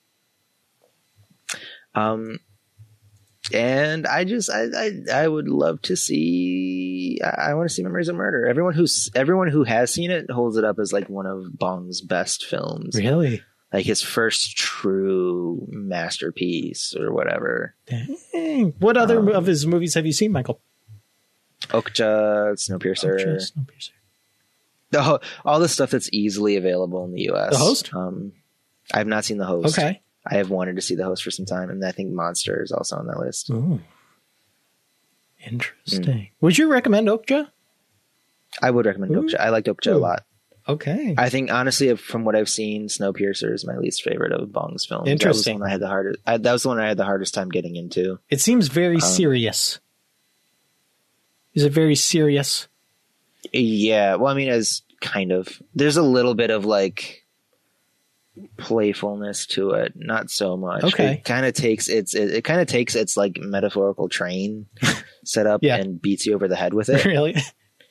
yeah, and and I just I didn't get into it as as much. I had a harder time getting into it. Interesting. Um, Do you know if he's I involved with the show at all? I don't know if he's involved with the show at all. I've wondered about that, and I just haven't had the, taken the time Yeah. to like look into it. Um, the premise it's based off a French novel, so it wouldn't Oh, surprise me if there's just no involvement at all. Yeah. Got it. And that the show is more of an adaptation of the French novel, but I don't, I don't know. Yeah. I feel you. Fascinating. I watched Memories of Murder, Michael. It comes highly recommended for me. Oh, cool. All right, I will take that to heart. I'm glad to hear that. Heck yeah. Have you have you bonged in the past? Parasite's the Uh, only one, Michael. Letterboxd tells me you like Parasite. Do you still like Parasite? I do still like Parasite. Probably a little more than Memories of Murder, but boy, is Okay. Memories of Murder a great film. duly noted. I so Parasite's one of my favorite movies. Whoa! It seems like that kind of sets the stage for me liking memories. Oh, yeah. Oh, yeah. Okay. They're very different movies. You know, Memories of Murder Right. is kind of like, uh, I guess, you know, Zodiac and what's the seven are the movies that come to mind. More so Zodiac because this is based on true events, but it is not.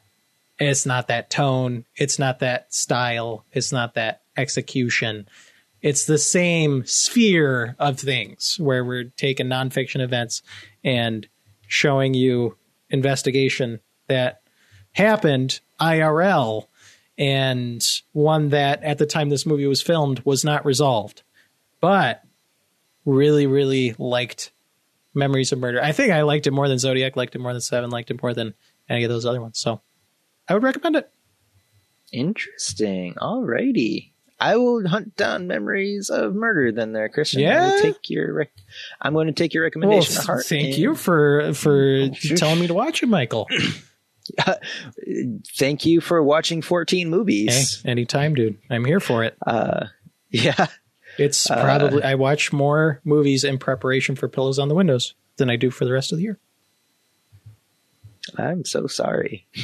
Or am I I don't know. Someone's got to do I'm it. glad Michael. that you've enjoyed this time because I, I do enjoy these. This it's an excuse for me to get back into movies and stuff like that. And yeah. really, I crank in the hours for these. Like I like these. Are, it's a good excuse to like crank out a ton of movies on the backlog. Yeah.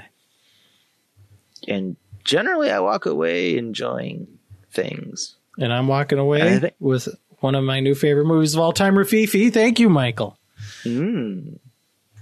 And he, it sounds like in general, this was a good experience. Good movie. It was, Good- yeah. good. I don't like- know. Like, I was expecting a lot of black and white, a lot of narration, a lot of cigarettes smoking with uh, detectives trying to figure out what's going on while talking about how much their feet hurt or something. And I was pleasantly surprised to find that the genre is burgeoning with variety, and that is not necessarily the case, even if naysayers on the internet may argue otherwise. Yeah, well, it's not just naysayers on the internet. It's people with columns in the New Yorker and Mhm. Esquire. Mm. Actually, I don't know if it's the New Yorker and Esquire. I'm just picking them as two very prominent, like literary friendly magazines Yes. where people might talk like this as they narrate to their their their stenographers or whatever. yes, yes. But uh, uh, it's it's I I enjoyed this greatly. So thank you for humoring me, Christian. So of course, Michael, your your proclivities are fascinating, and I am more than happy to join you into any rabbit hole you see fit. All right. So this was Pillows on the Windows. I next week it's Tucker's and Carly's show again. Um, they gave us a checklist of things we're supposed to do. Christian, did we do all of them? Um, we said film. Um, We did say film. We said we love things. we did. We love movies where French people chain smoke. We do absolutely. Um, Michael, are you uh, brushing your teeth in the background there? Tucker like wanted me to throw that in there. Um, Uh, no, I am. I'm not brushing my teeth at the moment. Are are are you you? Uh, I got nothing. I'm sorry. No, I that's couldn't think of anything pithy. that's okay. If It wasn't are in the middle of something important. I'm sorry, Tucker, but we fit it in. Yeah, I, I let you down, Tucker. Again, we made a long podcast, and I forgot to do the ing something. Um, beverages. Any any beverages you were consuming prior to this and or during this? I've got water. Same here. I asked you about coffee to start out with. You did, you did. And from what I understand, we can no longer do the the upcoming film segment That's right. because Tucker and Carly torpedoed that Yep, yep. last week. Carly blew it up. Okay. But I asked Uh, Michael about superhero movies, so talk about superhero movies. Everyone loves superhero movies. yeah, there you go. Set the stage. You you. I actually am very curious about their answers to that too. Yeah, So. superhero movies. Joker. Yeah, Everyone yeah. loves Joker. Fat Thor. Fat Thor. Fat Thor. Teehee. They're playing Fortnite. All right. On that note, Christian, I'm going to go to bed. Amen, brother. Thanks again, Michael.